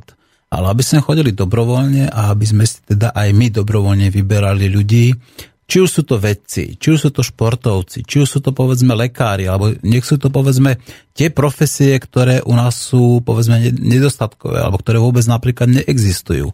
Absolútne s tým predsa nemám problém, veď taká tá migrácia je celkom prirodzená, áno. Keď niekto si sa zamiluje povedzme do nejakej peknej Slovenky, čo samozrejme nie je problém eh, v rámci tých našich krásnych Sloveniek, tak prečo? Keď sa dvaja ľudia, prečo by mal nejaký štát brániť? tomu, aby povedzme prišiel za to svojou láskou, alebo, pri, alebo naopak teda za tým svojim milým nejaká tá cudzinka, to beriem úplne prirodzené. Toto je, ak môžem, eh, jedna z dôležitých vecí, ktorú tiež treba počiarknúť, a ak tu máme prirodzenú migráciu, či už emigráciu alebo imigráciu zo Slovenska, respektíve na Slovensko, my by sme sa v prvom rade mali snažiť o to, aby tu boli vytvorené také podmienky pre život, aby, dajme tomu, tí mladí ľudia nemali motív odchádzať z tejto A krajiny. toto je tá ďalšia vec, že ešte v podstate aj Slováci, ktorí ako sú takisto mladí, šikovní, jazykovo vybavení, v tom produktívnom veku nám odchádzajú do zahraničia s prepáčením budovať hodnoty alebo budovať ten kapitalizmus. Írsku, Anglicku, Nemecku, v Amerike a tak ďalej. Ale aj s tým sa dokážem zmieriť za predpokladu, že sa nám vrátia naspäť. No. A že bohužiaľ Slovenská republika dnes robí všetko preto, aby tomu tak nebolo. A z okolností práve v pondelok e, sme mali tlačovú besedu spoločne s Jurajom Drobom a Richardom Sulíkom na tému dvojité občianstva. Ale naozaj ne, hlupý štát sa môže takýmto spôsobom zbavovať svojich občanov, ako sa zbavuje Slovenská republika. A ak my nevytvoríme podmienky, aby tí, ktorí, dajme tomu, dnes žijú v zahraničí, možno aj dlhodobo, nebudú mať raz motív sa vrátiť naspäť na Slovensko, tak prichádzame o veľmi kvalitných ľudí a nahrádzame ich, e, bohužiaľ, a to treba tiež povedať, možno ľuďmi, ktorých nie sme schopní integrovať do našej spoločnosti. Nekvalifikovanými, možno, že aj nevzdelanými, teda povedzme občanmi Líbie a teda Afričanmi. Toto skrátka nie je správna cesta, toto je celé zle. A smutné na tom je, že keď to takto otvorene poviete, tak ste častokrát označení za xenofób. A toto podľa mňa nie je cesta, ako diskutovať na túto tému. Diskutujme o tom, ako sem dostať, hoci aj ľudí zo Strednej Afriky, ale tých, ktorí budú integrovateľní do našej spoločnosti a budú tvoriť pre ňu určitý prínos. Ja som stotožnený s tým názorom, že krajiny ako Kanada alebo Austrália, Nový Zéland, ktoré majú riadenú imigráciu, sú dnes tam, kde sú aj vďaka tomu, že mali práve prístup k imigrantom taký, aký mali. A ak toto nezačne Európa robiť čím skôr, tak mám veľmi vážnu obavu, kam sa za niekoľko rokov dostane. Mm-hmm. No, ja by som veľmi nerád bol teda označovaný za xenofóba, ale zase snažím sa použiť ten zdravý sedliacký rozum. Tak keď vidíme, že máme tu takmer 12% nezamestnanosť, že tu máme komunity, ktoré nevieme integrovať a na ktoré dostávame peniaze z Európskej únie, že nám Slováci, mladí, šikovní odchádzajú, že sa Slováci povedzme ako nemnožia, že naša populačná krivka klesá, tak by sme mali robiť niečo sami bez akéhokoľvek diktátu tak, aby sme tento trend zvrátili. Nemám problém. Nech prídu ľudia, ktorí skratka vedia, kam idú, vedia, prečo sem idú a idú sem dobrovoľne. Ale nie na základe nejakého diktátu, nejakých kvót z Bruselu. A deto. Ak tu máme demokraciu, že tvrdím, že nemáme, pretože to skratka demokracia nie je, tak 70% ľudí je proti. Čo k tomu dodať viacej? Sa nemáme ani o čom baviť. Ak ak tak, spravme referendum, nech sa páči. Je to pre, prostriedok demokracie, samozrejme predpokladám, že tak, nič také nebude, ale správame teda referendum a sami sa rozhodneme teda, ako to chceme alebo čo chceme. Je to tak? Určite áno, však nakoniec občania Slovenskej republiky budú mať možnosť vyjadriť sa už za pár dní, v podstate, ak dobre počítam, 255 dní, tak trošku striháme meter ako politológovia uh, do 5. marca, kedy budú voľby do Národnej rady Slovenskej republiky. A aj to môže byť akýsi lakmusový papierik o tom, čo si myslia o emigrácii alebo imigrácii na Slovensko, pretože ja predpokladám, že aj po týchto uh, udalostiach budú politické strany musieť zahrnúť ich uh, videnie sveta v zmysle emigračnej a imigračnej politiky do svojich programov. Takže Nabádam ľudí na to, na čo ich nabádam roky, rokúce ako politolog. Prečítajte si volebný program jednotlivých politických strán, zamyslite sa nad nástrojmi a riešeniami, ktoré ponúkajú v tejto oblasti. A ak sa vám budú zdať e, použiteľné, dajte im svoj hlas. A toto je najlepší spôsob, ako sa k tejto situácii mhm. vyjadriť. A pán docent, máme tu už takých zúrivých telefonistov, tak ja už zdvihnem to konečne nejakého. A my sme jedno, počujeme sa? Haló? Počujeme sa? No, neviem, čo sa s tým telefónom je, lebo telefón zdvihnutý, všetko je ako má byť a Aha, už vidím, kde je problém. Takže zavolajte ešte raz, prosím vás, pretože vidím, že tuto je niečo vyťahnuté, čo by tu vyťahnuté byť nemalo. Tak skúsime takto. Dobre, takže až ten ďalší telefon zvýhneme. Poďme ďalej. Vravili sme teda niečo o tom diktáte Bruselu a už to volá znova, takže zvyhneme. My sme jedno, počujeme sa? Uh, dobrý deň, tu je Jano z Brusna. Janko z Brusna, nech sa páči, hovor. Dobrý deň, ja by som mal len takto niekoľko takých pripomienok k tomu, čo hovoril host. Uh, k tým diktátorom, že vlastne to všetko pekné, že boli tí diktátori odstránení, ale položujem si otázku, že taký Saddam Hussein, koľko, mal, koľko bolo jeho obetí za jeho režimu, a koľko vecí je od oslobodenia Iraku, tzv. oslobodenia Iraku. To je jedna vec. A ďalej by som chcel povedať na margo toho referenda, ktoré ste pred chvíľočkou spomínali, že si myslím, že to referendum nebude úspešné, pretože naše médiá zase spustia takú mediálnu masáž, že každého, kto sa bude chcieť zúčastniť toho referenda, označia za fašistu a nacistu. Takže myslím si, že táto cesta asi tiež nebude veľmi schodná. Takže len toľko k tomu asi. Mm-hmm. No, veľmi pekne ďakujeme. Tak a pekný no, deň. Ďakujem pekne za túto otázku, takisto prajem pekný deň.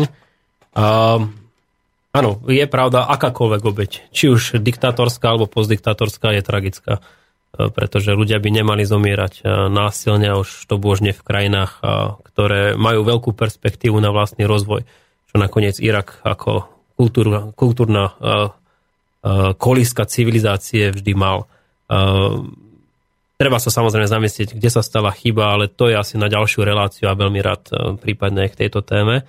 Ale e, ak spomínate to referendum, ja som o tom presvedčený, čo hovorí poslucháč. E, to znamená, nebude na Slovensku žiadne ďalšie platné referendum, pokiaľ sa zásadne nezmenia kritéria toho, kedy je referendum na Slovensku platné. A to aj napriek tomu, že toto by perspektívne ohlásil samotný pán premiér. Viem si predstaviť, že tá kampaň by sa viedla vo veľmi nedobrom duchu, výrazne by zase polarizovala spoločnosť. Preto hovorím, jednoduchšia, schodnejšia cesta je ísť po programe, ísť po nástrojoch a vyberme si takých zástupcov, ktorí budú schopní integrovať do spoločnosti ľudí, ktorých tu chceme mať. Pán docent, tak toto si musím rýpnúť. Ako, pán docent, vy ste vážne ako naivní. Vy si myslíte, že politické strany plnia program, ktorý slúbia? Ako, čo, sluboval Zurinda, čo sluboval Fico, čo z toho splnili. Hovorili, že budú povedzme posilňovať úlohu štátu v strategických podnikoch. Predali to. V podstate hovorili povedzme po, po revolúcii, že, po, skrátka, že nebudú stúpať po zavedení eura ceny. Splnili to. Veď to sú tie politické programy a je mi to jedno, ktoré politickej strany. To sú proste žvásty na obalamutenie voličov. Pekne im spievajú, pekne im ťahajú ako medové motúzy pod nos a potom keď príde, tak potom príde také konštatovanie. Je po voľbách, zvyknite si. Alebo konštatovanie predsedu parlamentu, našťastie bývalého Pašku. Vyhraj voľby a môžeš všetko. Chcete mi povedať, že tieto politické strany, je mi jedno, o ktoré hovoríme, sú nejakou zárukou, povedzme, prosperity Slovenska. 25 rokov nás ťahajú ku dnu. 25 rokov tu už nepatrí Slovensku v podstate už takmer nič. Odlesňovanie. Prichádzame o 250 uh, kubických metrov vody ročne. Len kvôli tomu, že tu je skratka deforestácia. Akože tu skratka odlesňujeme. Už máme nastavený dezertifikačný trend. Áno, Slovensko, keď bude mať takýchto debilov s prepáčením, tak bude počas vlády takýchto debilov púšťou. Ak sa nestane púšťou, tak bude tu vojna, skratka, pretože, neviem, pretože nás do toho zmanipulujú. Máme DPH najvyššiu na potraviny ako v celej Európskej únii. Prečo majú Slováci platiť o 10% viacej za obyčajný rožok chleba, mlieko, meso? Pretože sú najbohatším národom? Chcete mi povedať, že toto sú ako tie politické sluby a myslíte si, že keď si prečítam politický program, Sulíka napríklad, alebo hoci koho, ako to je mi jedno, že to, čo on tam nasľubuje, to splní? No, to je ťažká téma, zase možno na osobitnú reláciu. A, a, Nemusíte odpovedať. sa tomu. A, no, realita je taká, že všetky tie príklady, ktoré ste povedali, sú typickým príkladom toho, že sa nenaplnil politický program. Ešte ani raz. Politický strana, politický elit, ale ja zase nie som až taký skeptický. keď e, pán premiér Fico hovorí o tom, že chce silný štát, tak to sa mu celkom podarilo, napríklad. Silný smer má. Áno, to vidíte. A sil- silný štát, ktorý ako diktuje mu... a stabilite, aj tá sa podarila, len otázka no. je, akého počtu obyvateľstva sa dotkla. Že? Aha, z 1% asi je tak. Ale podarila sa. Čiže môžeme to, môžeme to spaušalizovať do nejakej tej podoby, že všetko je zlé, že zastupiteľská demokracia nefunguje. Ja si tiež myslím, že vykazuje obrovské chyby a defekty. A zase na druhej strane, ak ten program nenaplňajú, tak ja sa potom pýtam, prečo občania Slovenskej republiky napriek tomu, že programové vyhlásenie vlády, či už Ivety Radičovej, alebo uh, Mikuláša Zurindu predtým, neskôr Roberta Fica a v súčasnosti opäť Roberta Fica, uh, nebolo naplňané, prečo tí občania potom v tých voľbách volia stále tých, tých ľudí. Toto je pre mňa nepochopiteľné. V iných krajinách to funguje na princípe, že uh, ak nie je splnený program, keď sa nerobí odpočet programu a keď uh, ponúknú nejaké iné riešenia, ale predtým nenaplnia to, čo slúbili, tak zvyčajne títo politici už šancu nedostávajú. Na tomto by mal fungovať princíp zastupiteľskej demokracie. Bohužiaľ v našich podmienkach a pri našej politickej kultúre to nefunguje. Ale máme skúsenosti zo sveta, kde je evidentné, že sa ľudia pokúšajú naplňať svoj program. Poviem to no, na svojom vlastnom príklade. Teda konkrétne, kde, to, uh, kde sa takto deje. Tak ja mám skúsenosť napríklad uh, so škandinávskou politikou, kde skutočne pokiaľ politik nenaplňa to, čo uh, slúbil, alebo aspoň z časti, lebo zase povedzme si otvorene, politika je častokrát o kompromisoch. Čiže naplniť politický program jednej politickej strany je s výnimkou, že nemáte vládu samostatne, tak ako dnes smer sociálna demokracia, takmer nereálne. Musíte prichádzať k určitým kompromisom.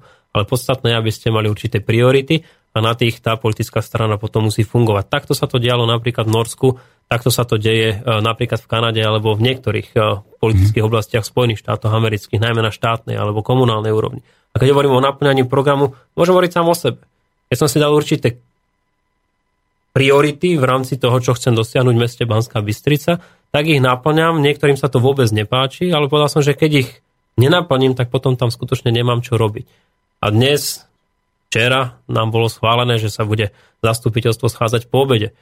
Ehm, doslova som unavil mojich kolegov, pretože som to predkladal na každej schôdzi. Až nakoniec povedali, OK, vyskúšajme to aspoň raz. A ja robím všetko preto, aby to nebolo prvý a posledný krát. Čiže ja som presvedčený o tom, a to sa môžeme potom baviť aj o parkovaní, verejnom osvetlení a mnohých ďalších veciach, ktoré sú mojou prioritou a s ktorými som išiel do volieb, čo som slúbil občanom. Som presvedčený o tom, že je to len o tom, aby politické elity nezabudali na svoj slúb, aby si ho plnili, aby potom robili odpočty a keď to tak bude, tak potom zastupiteľskú demokraciu nebudeme lámať cez koleno, tak ako ju lámeme v súčasnosti, pretože ja sa s vami stotožňujem v tom, že naozaj vykazuje množstvo defektov a občania sa majú právom e, možnosť cítiť e, podvedení. No, ja by som dokonca išiel možno ďalej a tá pán e, kolega docent Chmelár hovoril o tom, že tu máme tú policentrickú oligarchiu z vládou partokracie, ale a keď si pozrieme napríklad teraz to nedávne stretnutie, povedzme tých politických reprezentantov s tými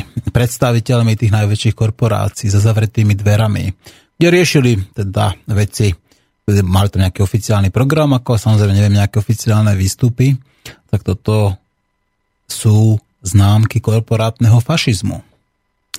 A ak berieme definíciu povedzme autora alebo toho ideologa fašizmu Benita Mussoliniho, ako sám definoval fašizmus, tak je to skutočne tak, že tu máme nejaké, nejakú oligarchiu. Čo tu máme oligarchiu, to si nebudeme hovoriť, že nemáme, máme tu nejakých 5 povedzme osôb a skupín, ktoré tu ovládajú túto spoločnosť, ovládajú mass media, to znamená ovládajú verejnú mienku. A samozrejme ovládajú takýmto spôsobom aj politické strany. Takže sa spýtam, je vôbec ešte dobré hovoriť niečo o nejakej zastupiteľskej demokracii? Má vôbec zmysel žiť v tomto sebaklame a vytvárať v ľuďom ilúziu, že tu máme to najlepšie, tu môžeme mať, že tu máme zastupiteľskú fungujúcu zastupiteľskú demokraciu? A nie je práve toto tá vlna imigrantov, ktorá teda príde a ktorá bude postupne eskalovať, bude naberať. Príkladom toho, že nám tuto nejaká korporátna klika mne to je jedno, či to je z Bruselu, alebo či to nejaká ďalej, diktuje. Čo majú Slováci robiť a je im jedno, čo si Slováci myslia a je im jedno, koľko percent Slovákov je proti. Skladka, tak to bude, lebo oni tak povedali? No zase je to uh, tak trošku spaušalizované. No, ja viem, ja to zjednodušujem, veľmi A zjednodušujem. zjednodušené, povedzme Áno. si to celkom úprimne. A pôjdem zase po osobnom príklade. Ja som uh, tento mesiac zorganizoval tri verejné stretnutia s občanmi. Jedno sa týkalo napríklad uh, váhostavu ako problému, ktorý mnohých občanov, otcov rodín uvrhol do situácie, ktorá je absolútne nezavidenia hodná. A ďalšia téma, ktorá bola na tom istom stretnutí, sa týkala parkovania v meste Banská Bystrica, čo je téma, ktorá sa bezprostredne týka 70% populácie tohto mesta. Skúste si typnúť, koľko ľudí na tieto verejné diskusie a bol tam primátor mesta, ktorému mohli podať čokoľvek a na čokoľvek sa ho opýtať spoločne s viceprednostom, respektíve s ľuďmi, ktorí boli priamo zainteresovaní do kauzy váhostav. Skúste si typnúť, koľko ľudia tam prišli. No, 5. To ste teraz povedali málo, ale dobre, bolo ich niečo okolo 20. Aha, no dobre. V Typol meste, ktoré má nepodarilo 80 sa. tisíc obyvateľov. A ja sa potom pýtam, do akej miery môžeme chcieť niečo iné, keď zastupiteľská demokracia nám funguje tak, ako ste naznačili, práve kvôli nezáujmu občanov. Ale veď ľudia tomu už neveria, tak už sú pasívni, veď ako prečo by sa mali o niečo snažiť, keď Ale oni potom vedia... je to začarovaný kruh. No ak, to- ak áno, neveria, ak sú áno. pasívni, tak potom je pochopiteľné, že tam Ale budeme mať logicky. práve tých, ktorí sú ovládaní korporáciami. ľudia si uvedomujú, máme zlý systém. A tento zlý systém je začarovaný kruh, pretože máme tu Máme tu oligarchiu, máme tu e, mass media, máme tu nejaké politické strany, ktoré sa recyklujú. V podstate ako kohokoľvek zvolíte, nič sa nemení. Veď ako kradne sa ďalej, pripravujú sa legálne zase zákon na to, aby sa kradlo ďalej. Sudcovia koho odsúdili? Za 25 rokov koho odsúdili z týchto politických špičiek alebo z týchto finančných žralokov? Koho? Takže nič sa nemení. Isté, ale je to práve preto, lebo občania volia stále tie isté politické strany, povedzme si to celkom otvorene. No to tak? pretože médiá im dávajú niečo iné na výber. A keď chceme riešiť demokraciu mimo mediokracie, mm-hmm. tak potom je tu práve priestor pre občianske skupiny, pre diskusie občanov, ktoré sa realizujú, mm-hmm. ale majú minimálny záujem mm-hmm. zo strany verejnosti. A v tomto ja vidím pomerne zásadný problém. Mm-hmm. Čiže začneme sami od seba, opýtajme sa, každý jeden z nás, Tak. koľkokrát sme boli na poslednom zastupiteľstve, koľkokrát sme boli pozrieť Národnej rade, koľkokrát sme napísali poslancovi Národnej rady, že to, ako hlasoval, sa nám nepáči. No, máme tu zúrových telefonistov, už asi nezdvihol som asi 10 telefonátov, prepáčte. My sme jedno, počujeme sa? Zdravím vás, páni Mi- Michal pri telefóne z Lučenca. Dobrý deň. E, Dobrý, viete čo, ja by som mal toho trošku viacej, ja by som začal tým, čo hovoril teraz pán docent, e, o, o v podstate o, vole, o voľbách, hej, že ako prebiehajú voľby. A pokiaľ ja viem, Smer dostal nejakých 40%, hej, alebo respektíve 45% vo voľbách, čiže dá sa de facto usúdiť, že volí zhruba 50% populácie. Ďalších 50% populácie skrátka týchto ľudí nevolí, hej, čiže nejakým spôsobom, toto je prvý ukazovateľ toho, že ľudia majú určitú skepsu voči, e, voči momentálnym politickým špičkám, či už je to smer, e, či už sú to všetky ďalšie politické strany. Takže tá účasť na tých voľbách samotne ukazuje, že aký je zo strany ľudí záujem o toto. Druhú vec, ktorú by som chcel povedať, je referendum na tému Utečencov, ktorú ste tiež spomínali. E, Ťažko je predpokladať, že by to referendum, ako ste už spomínali, bolo úspešné. A teraz, keď si zoberiete tieto dva faktory do úvahy, hej, tá 65, 60% na neúčasť voličov plus referendum a tá skepsa ľudí, či skutočne v tomto prípade nie je v tom ľudskom ponímaní alebo v, tom, v, tom, v tej hlave bežného človeka jediné východisko z tejto situácie nasledovať Kotlebu, ktorého som napríklad ja osobne tiež počúval priamo v, informa- v informačnej vojne s pánom Lichtnerom, ktorú mali spolu a kde skutočne tento človek hovoril veľmi veci a e, bolo jednoznačne vidieť, že skutočne má zdravé názory a že budeme musieť všetci asi týmto smerom začať kráčať, ak budeme chcieť, aby v tomto štáte konečne bol poriadok a aby nás tu raz teda utečenci nezaplavili. Ja som takisto počul aj vyjadrenie pána Ibrahima Majgu, ktorý to povedal veľmi zaujímavou jednou vetou, ktorá sa mne osobne veľmi páčila. A on to povedal vtedy, že nech príjmu utečencov tí, ktorí, prefero, ktorí, ktorí profitovali e, z vojny v Líbii, z vojny v Iraku, e, z vojny v Sýrii, ktorú tam vyvolali, lebo Slovensko z, tej vojny v Líbii nemalo ani jeden jediný liter nafty alebo respektíve ropy. To znamená, tí, čo na tom zarobili, tí, čo tam očerpali obrovské množstvo pohonných môd, hej, surovín a tak ďalej, nerastného bohatstva, tak tí nech si berú tých utečencov. Takže v tomto prípade klobúk dole je pred pánom Majgom. E, čo sa týka toho štrajku, ešte hovorili ste, spomínali ste e, niečo ako hej, štrajkovanie, alebo respektíve e, zober, zoberú teraz do úvahy to, čo sa dialo v sobotu. Myslím, že na Slovensku by pomohlo niečo také ako štrajk na Islande, hej? Že naozaj skutočne tam sa skrátka postaví obrovská masa ľudí. Či toto nie je práve riešenie ako 20. júna, ale nie, že tam bude 6 tisíc ľudí, ale 60 tisíc ľudí na tom námestí. Či toto skutočne nebude jediná hybná sila, ktorá tých politikov pohne a ukáže im, že asi, asi sú tu v prospech toho obyvateľa, nie v prospech seba samých. Eh, ďalšia vec, ktorá ma, ak dovolíte, ešte budem už stručný, eh, ktorá ma tiež veľmi, veľmi zamrzala, alebo respektíve, ktorá sa ma dotkla, že všetky tieto kvázi demokratické špičky, nadácie Milana Rastislava Šimečku a všetkých open size agentúr idú hovoriť o fašizme. Kto je fašista? Ja som fašista, pretože chcem dobro pre svoje malé dieťa, ktoré tu chcem, aby vyrastalo v bezpečnom štáte. E, som fašista, pretože mi vadia rómsky alebo respektíve cigánsky spoluobčania, ktorí vyžierajú tento štát na úkor toho môjho dieťaťa. Toto je fašizmus.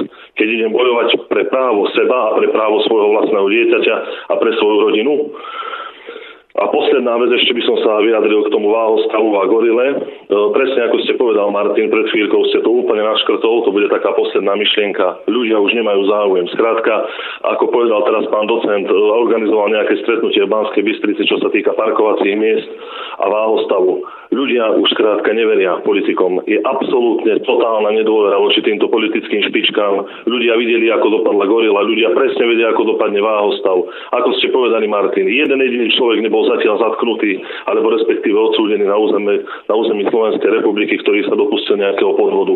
Takže tá skepsa v ľuďoch je a ja vidím jediné riešenie v tom, ako dá táto skepsa voči ľuďom, teda vo vnútri ľudí prekonať, je jediné štrajky, obrovské štrajky, ktoré asi jediné sú, čo niečo budú vedieť dosiahnuť.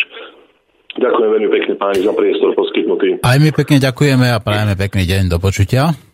Ďakujem, ďakujem Pán docent, za tento názor. Predpokladám, že bude rýchlo ďalší telefón a tak skúste nejako reagovať na to. Pokúsim sa čo najrýchlejšie. Máme tu aj maily medzi nami. Áno, jeden, no. Dobre, však poďme rýchlo. E, jedno po druhom, čo odznelo.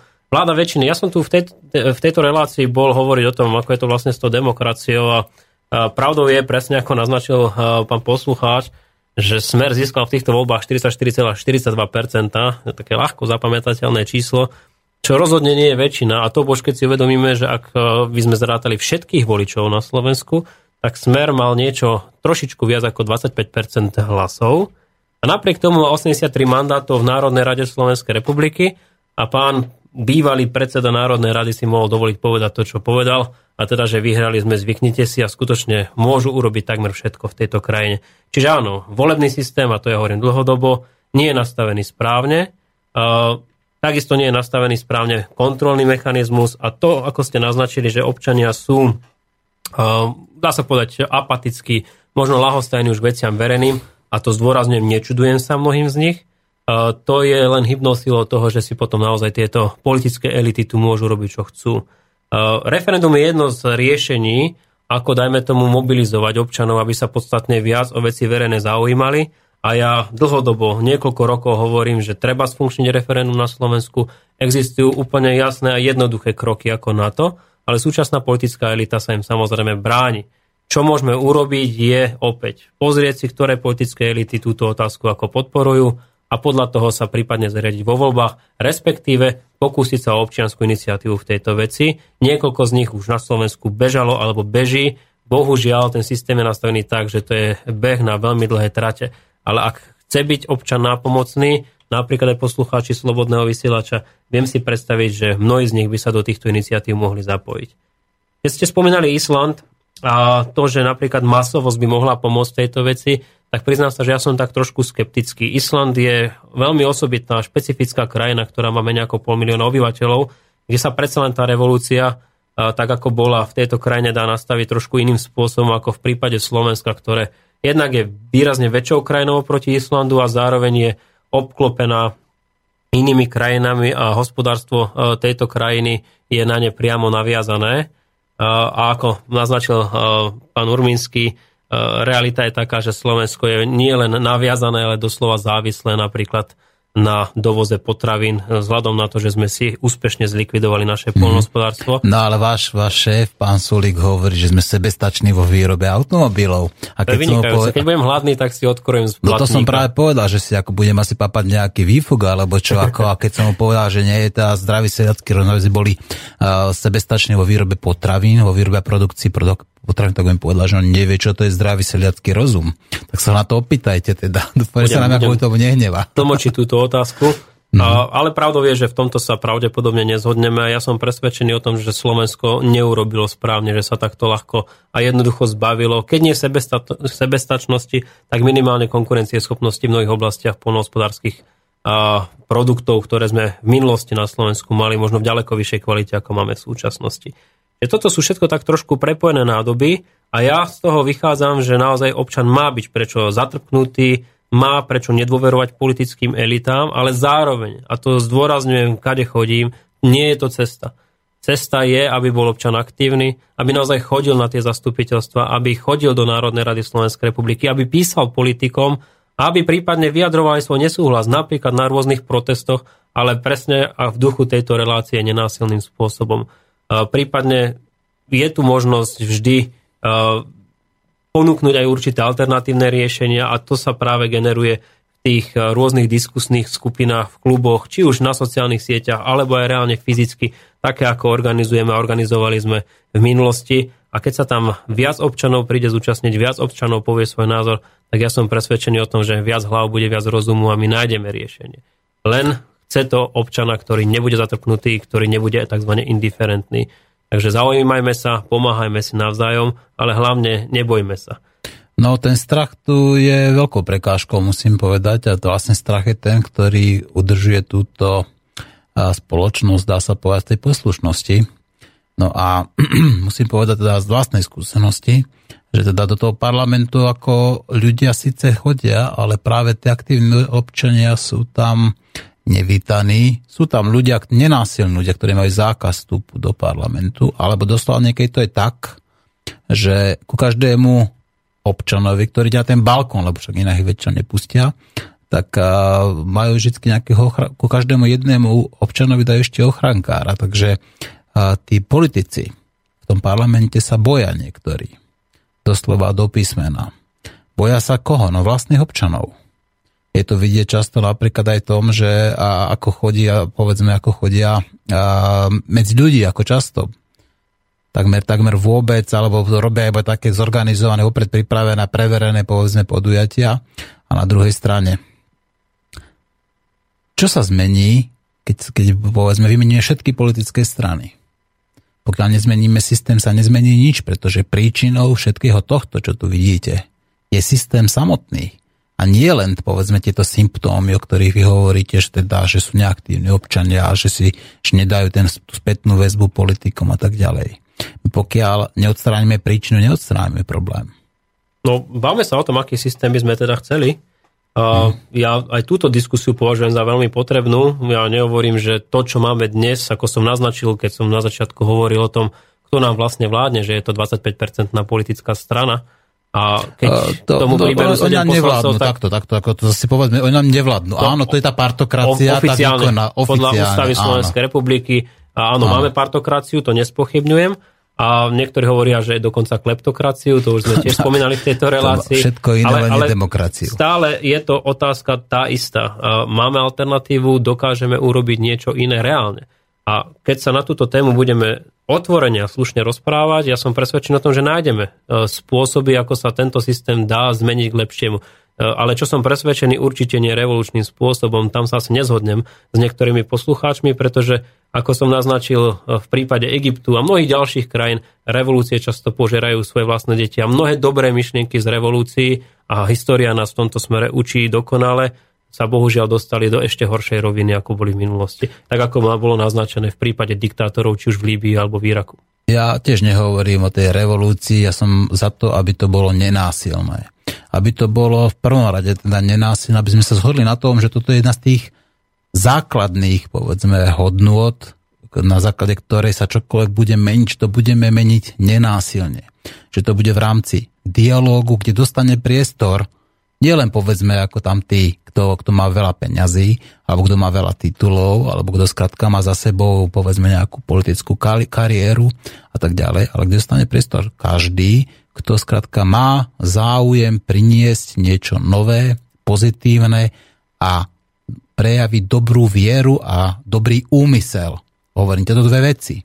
Dobrú vieru a dobrý, dobrý úmysel, že chce, aby Slovensko bolo bezpečnou, prosperujúcou krajinou, odkiaľ ľudia nebudú utekať. Odkiaľ Slováci nebudú utekať. Isté, to je ideál. A ja hovorím už roky rokuce, e, ten ideál predpokladá aktívneho občana. Čiže to, čo robíte vy, že na túto tému upozorňujete, že si voláte zaujímavých hostí, ktorí takisto na túto tému rôznym spôsobom upozorňujú a poťažme to, čo robím ja, či už politicky alebo občiansky, to je možno cesta do budúcnosti a ja opäť využívam tento priestor. Kedykoľvek, ktokoľvek bude mať záujem so mnou na túto mhm. tému diskutovať, je vítaný, či už na sociálnych sieťach si má pridať, podiskutovať na tejto téme pod rôznymi príspevkami, respektíve stretnúť sa na akomkoľvek podujatí, ktoré organizujeme a prípadne aj tu na pôde slobodného vysielača viem, mm-hmm. že mhm. tu takéto veci robíte. Diskutujme nenásilne, argumentačne na rôzne témy mm-hmm. a ja som presvedčený o tom, že toto je cesta k zlepšeniu spoločnosti. Každý musí od seba.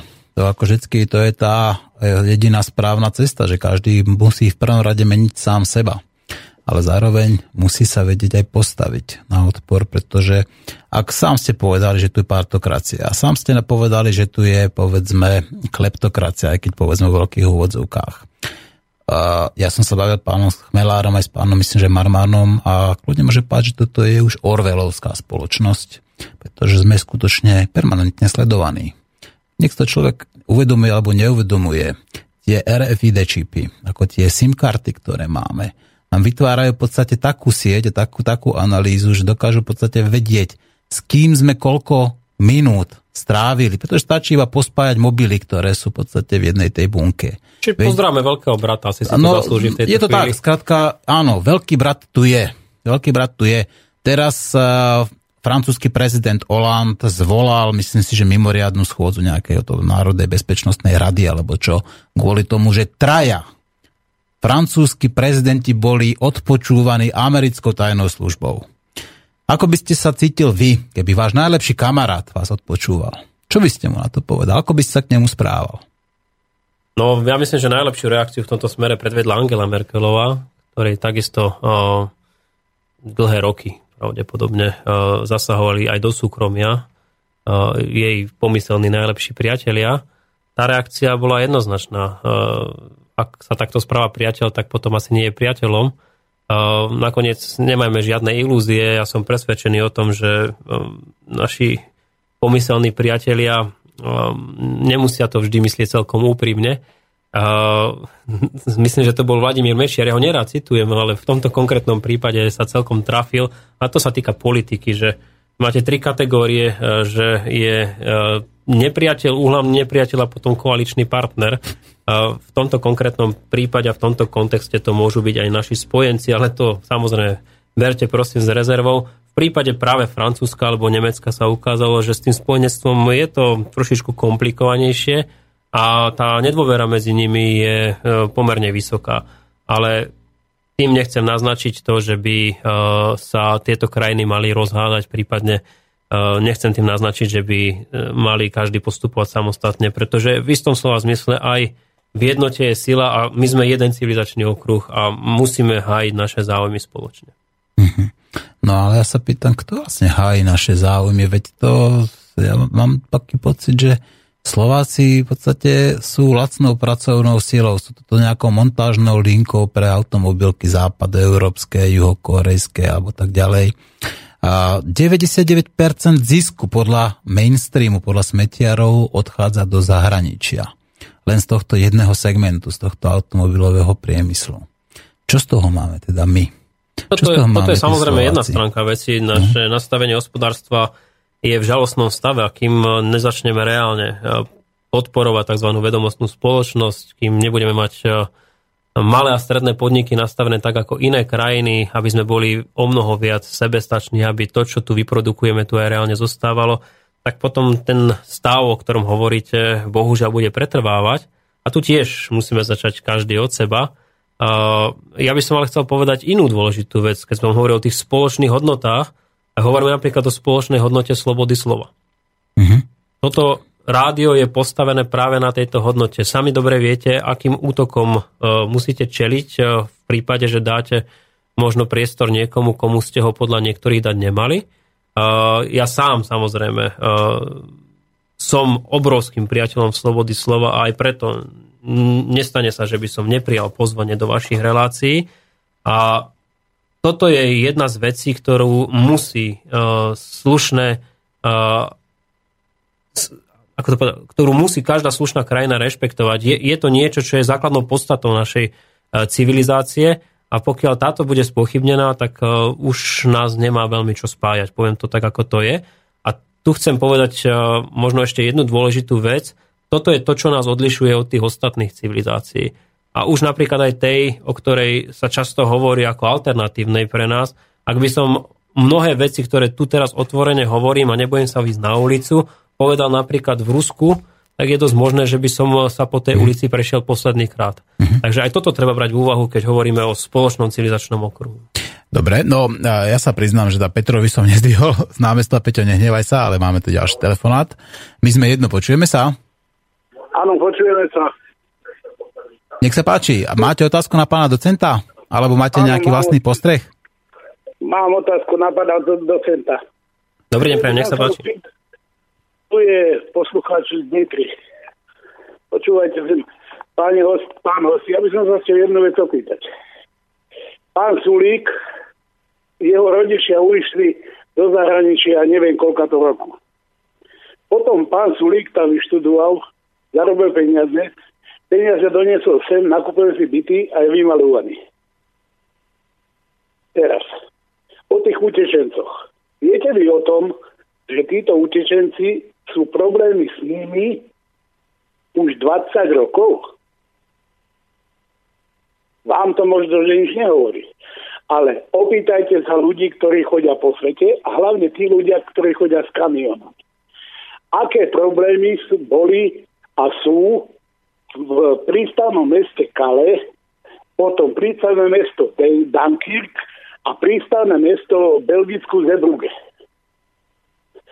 Potom budete vedieť, aké problémy, aké psychické traumy zažívajú tí kamionisti, keď idú na tú loď a prechádzajú do Anglicka. To by bola jedna vec. Ja ešte jednu vec by som mal. Keď chcú európsky poslanci a parlament dať sem utečencov, nám idú vyprávať, že nás načipujú a že budú nasledovať. Keď ich sem pustia, ja súhlasím, ale každému nech dajú čip a nech ich sledujú. A potom budú vedieť, čo sem pustili. Lebo oni nevedia, kto to je. Vysvetlite mi jednu vec. Ako môže volať kto dostať azyl, keď nemá žiadne doklady. Nič nemá, kto to je. Však to nedáva zmysel. Absolútne. Lebo keď nemá niekto doklady, na čom, na jakom základe mu vystavia oni doklady, aby mohli ísť do únie. Však to je chore. Hmm. No to bude zasa iba veľká zlodejina. Ono ja predpokladám, že zasa na to pôjde nejak... Sem, ale si, vy, vy, vy si predstavte jedno. Keď ja za komunistov by som bol by ste uísť do Nemecka alebo do Rakúska, pýtajú odo mňa doklad. Nemám žiadne doklady, ako oni mi povedia, koľko mám rokov, jaké mám meno, odkade pochádzam a toto všetko vysvetlite to, nech to pochopím, lebo ja to nemôžem pochopiť. Rozumiete? To je nechápateľné. Mm-hmm. No, ja by som len toľko. No, veľmi pekne ďakujeme. Príjemný deň vám prajem. Aj vám, do počutia. No. Ďakujem veľmi pekne, takisto prajem príjemný deň. Uh, začnem pánom Sulíkom. Uh, to, že sa odsťahoval, zarobil peniaze a vrátil, prípadne, vrátil naspäť na Slovensku, prípadne tieto peniaze ďalej rozvíjal, toto ja vidím ako niečo, čo by mohlo slúžiť ako model, dajme tomu, pre iných. ktorí odišli zo Slovenska, tiež by sa všetci s peniazmi vrátili naspäť a, a dávali by tu napríklad našincom prácu. Takže v tomto smere nech to skôr slúži ako pozitívny príklad a ja verím tomu, že raz bude Slovenská republika v takom stave, aby mnohí mladí ľudia z Británie, z Írska, z Českej republiky a z mnohých iných ďalších kútov sveta mali motiv sa sem vrátiť. Čo sa týka uh, utečencov a, a problémami s nimi, uh, ja trávim z 365 dní v roku viac ako 100 dní určite v zahraničí a častokrát práve v krajinách, kde majú uh, veľké problémy s uh, imigráciou, s utečencami Francúzsko je toho takým typickým príkladom, ale nie len samozrejme Taliansko ako jedna z tých prvých destinácií. Dnes nemusíme chodiť po príklady ďaleko, prejdeme sa do nedalekej Viedne, do niektorých jej častí. Takže ja som si dobre vedomý toho, aký problém s ľuďmi, ktorí nie sú integrovateľní do spoločnosti máme. A to, čo spomínate v súvislosti s kamionmi, áno, mám informácie z prvej ruky, s viacerými kamionistami na túto tému komunikujeme a musím povedať, že som až šokovaný z toho, čo všetko sa deje a možno aj z toho, akým spôsobom sa k tomu stávajú kompetentné úrady, čiže napríklad aj policia eh, v týchto štátoch, že to doslova do písmena toleruje. To je niečo, čo je samozrejme pre mňa neakceptovateľné a je veľmi dobré, že ste na to poukázali aj vy. A pokiaľ viem, tak práve pán Sulík sa chystá v Európskom parlamente na túto tému vystúpiť vo veľmi blízkom čase a bude upozorňovať na to, že takýmto spôsobom sa jednoducho nedá ďalej tolerovať situácia. No a čo sa týka monitoringu cudzincov a samotného azylového konania, tak musím sa priznať, že nie som ja odborníkom na to, akým spôsobom sa zistuje identita týchto ľudí. Možno dobrý námet pre vás, že by ste si pozvali niekoho z Gabčíkova alebo z Humeného, ktorý by vám prišiel vysvetliť, ako taký azylový proces od A po Z funguje v našich podmienkach ale faktom je to, že e, tí utečenci u nás nie sú zatvorení, to nie sú väznice. A povedzme si zase celkom úprimne, mnohí z nich ani netušia, čo Slovensko je, to už sme spomínali a už to bolo, že neboli sme pre nich krajina, do ktorej sa chceli dostať.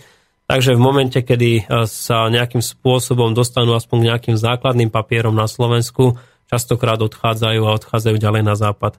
Čo pre nás v istom slova zmysle môže byť potešujúce, ale určite nie v tom smere, že tu máme otvorené hranice a potom sa tu doslova bezprizorne premávajú množstva e, ľudí, ktorí sú e, v istom slova zmysle bezradní. A zároveň vieme, že bezradní ľudia robia niekedy zlé veci, tak ako ste spomínali v prípade kamionistov. A toto je niečo, čo bohužiaľ bude ešte viacej umocnené, pokiaľ okamžite nezačneme riešiť problém so súčasnou vlnou migrácie smerom do Európy. Takže som rád za vaše postrehy. E, teším sa, že občania na Slovensku veľmi detailne túto problematiku sledujú a ja takisto pevne verím, že sa budú spolu podielať na riešení tejto problematiky, ako sme povedali v duchu nenásilnosti a argumentácie. A skôr než zodpovieme tá e-maily, ktoré medzi časom ako nabehli, aby som chcel potknúť do veľmi dôležitú vec. A táto relácia nie je o nenávisti, pretože pán docent Chmelár veľmi správne povedal, že to je, ako nazval to, normalizácia nenávisti. Nie. A to, čo hovoríme, my nehovoríme, ako, ja hovorím za seba, teda nehovoríme, že by som nenávidel Afričanov, že by som im nechcel, povedzme, poskytnúť ako povedzme pomocnú ruku v prípade, že teda potrebujú pomoc, pretože pomoc by sme nemali odmietnúť. Ale mne sa nepáči, že nám to niekto diktuje. Že to diktuje nielen nám, ten Brusel, povedzme našim politickým reprezentantom a aj proti voli 70% Slovákov, ale že to diktuje aj im, tým ľuďom, ktorí sú v podstate na úteku, ktorí hľadajú, povedzme, ako utekajú pred vojnou, zachraňujú si život, že im niekto diktuje a posiela ich do krajiny, o ktorej ani nevedia, že existuje. O ktorej aj často nevedia ani, že aké má, že patrí k slovanským krajinám, aké má kultúrne tradície, aké má historické tradície. Ich posielajú sem, skladka, ako keby za trest proti ich vôli. To nie je správne. Takže toto nie je o nenávisti. Toto je o tom, že ľudia takéto veci by mali robiť dobrovoľne a oboj strane dobrovoľne. To znamená, aj my ako Slovenská republika by sme sa mali dobrovoľne rozhodnúť, že koho, kedy príjmeme a rovnako aj ten človek, ktorý sem chce ísť, by mal sem ísť dobrovoľne. Takže takto, aby sme, aby sme to mali jasné. No a idem hneď čítať nejaké e-maily, ktoré prešli. Dobrý deň, chcel by som len povedať svoj názor, že pokiaľ by sa mali prísť imigranti a v záujme zachovania kultúry by to mali byť ľudia z kultúrne blízkych krajín, hlavne slovanských, a ako je tu už Nastia Kuzminová, ktorá nemohla mať ani veľa problémov s jazykom, lebo tu máme ukrajinských lekárov.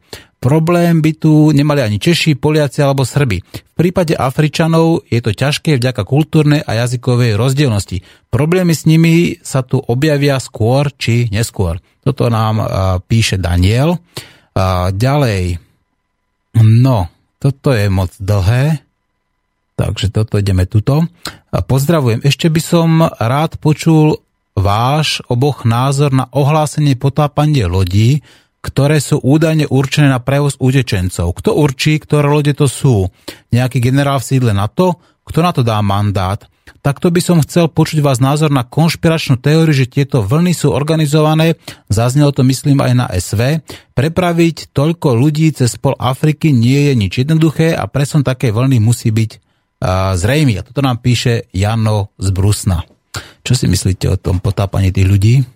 Potápanie je tiež jedna z vecí, o ktorej sa hovoril v Austrálii, ďaleko predtým, ako táto myšlienka mm-hmm. prišla na Slovensko. Pokiaľ viem, tak to Austrálčania aj realizovali. Uh, robilo sa to tak, že pokiaľ sa podarilo tým utečencom prísť až na územie Austrálie, tak sa po vyprázdnení pochopiteľne tej lode táto loď zlikvidovala. Uh, a Austrálčania to robili presne tak, ako my navrhujeme, že by sa to malo robiť aj v Európe Eh, naložili týchto ľudí samozrejme už na úplne iný typ lodí a odviezli ich do azylových táborov mimo Austrálie, ktoré mali prenajaté. Okrem samozrejme aj tých austrálskych, ktoré tam na tom území sú. Čiže toto je cesta.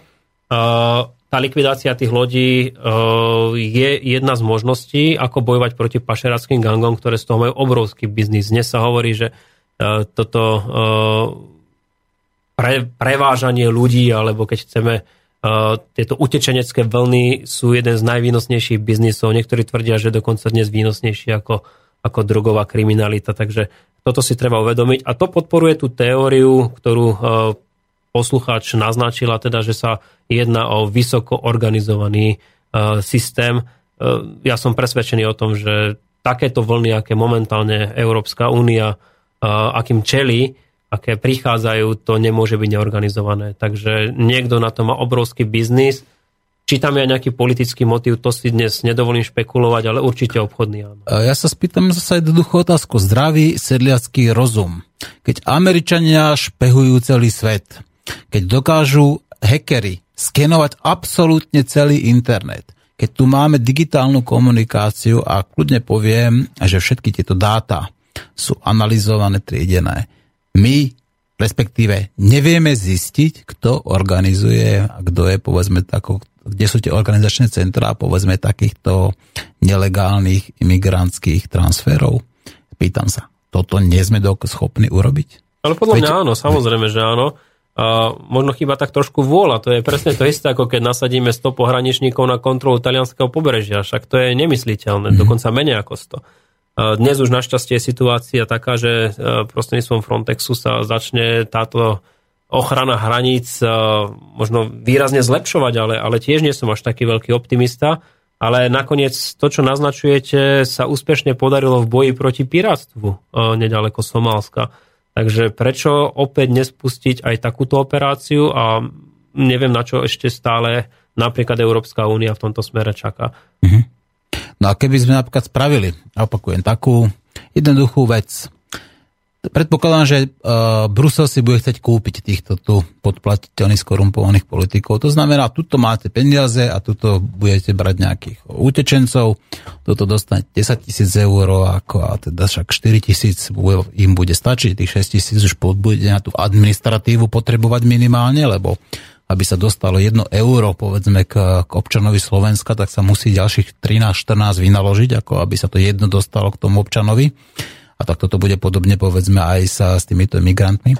Nebolo by dobré povedať si, dobre, tak nám peniaze dajte, Bruseláci, teda keď ako nám to nutíte a tie peniaze pekne rovno poslať pekne podľa toho a z akej, aká je tá štruktúra tých utečencov do tých krajín a povedať páni, tak toto vám posielame zo Slovenska, preto, aby ste tu zostali, aby ste tuto mohli, povedzme, žiť so svojimi deťmi, rodinami, príbuznými, aby ste sa mohli, povedzme, normálne trvalo udržateľne starať sa, povedzme, a zveľaďovať tú svoju krajinu, aby ste neutekali zbytočne preč, pretože my na Slovensku máme dosť vlastných problémov. Máme problémy s vlastnými nezamestnanými, s vlastnými ľuďmi, ktorí prepadajú cez tú sociálnu sieť, za, s, samozrejme s našimi rôznymi etnikami, či už to povedzme naši Romovia, ktorí tiež samozrejme musíme povedať, že sú problémom, to je fakt, že, že, že hlavne tí sociálne vylúčení. No tak prepáčte, ale my vás tuto nemôžeme prijať, aj keď vieme, že to tam máte ťažké, ale tu máte peniaze, zostanete doma.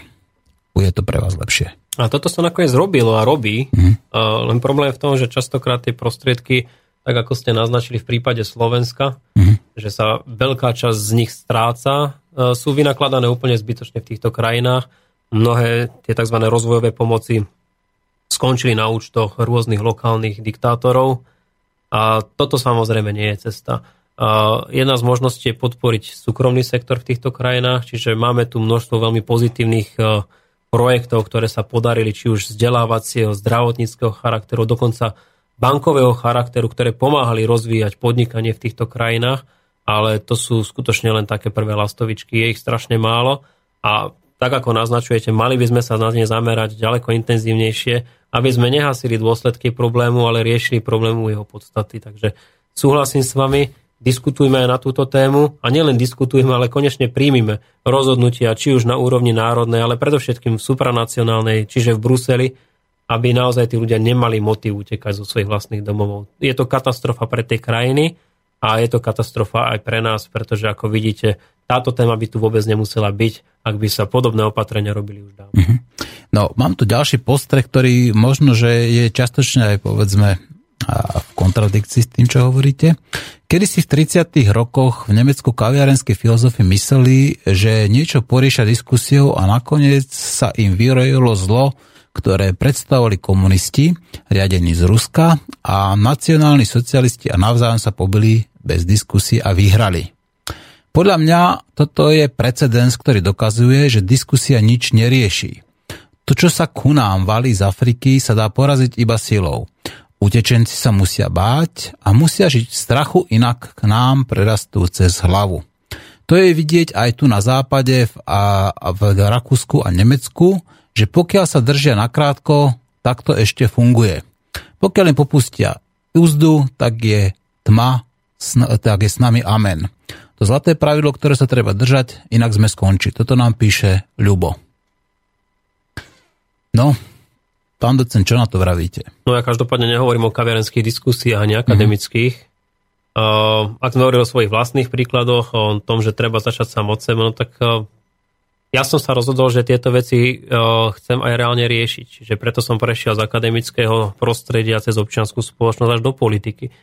Ak dostanem mandát na to, aby som tieto veci mohol riešiť, tak sa o to samozrejme pokúsim. A ja nespochybňujem, že v niektorých okamihoch je potrebná aj hrubá sila a tou hrubou silou ja dnes hovorím o utesnení južnej hranice. Aby sa sem naozaj nedostávali tých, ktorých tu jednoducho mať nechceme. A keď už sa sem dostanú, tak potom ich riežme, ale mimo hraníc Európskej únie.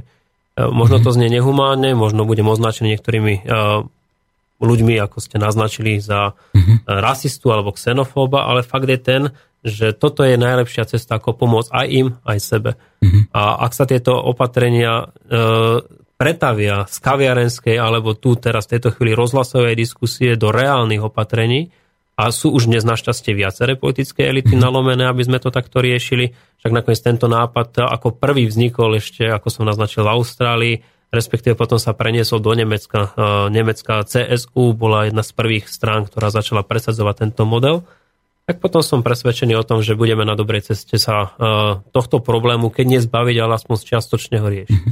No, ja si uh, myslím naopak ako Lubo, teda, že diskusia niečo rieši, že teda musíme prvom rade teda nenásilne a nehrubou silou niečo riešiť, ale najprv teda diskutovať. Ono nás privedie k tým riešeniam, takže ja som o tom no. takisto presvedčený. Ale dávam takú jednu, možno že hádanku, možno že už som vás za to nachytal.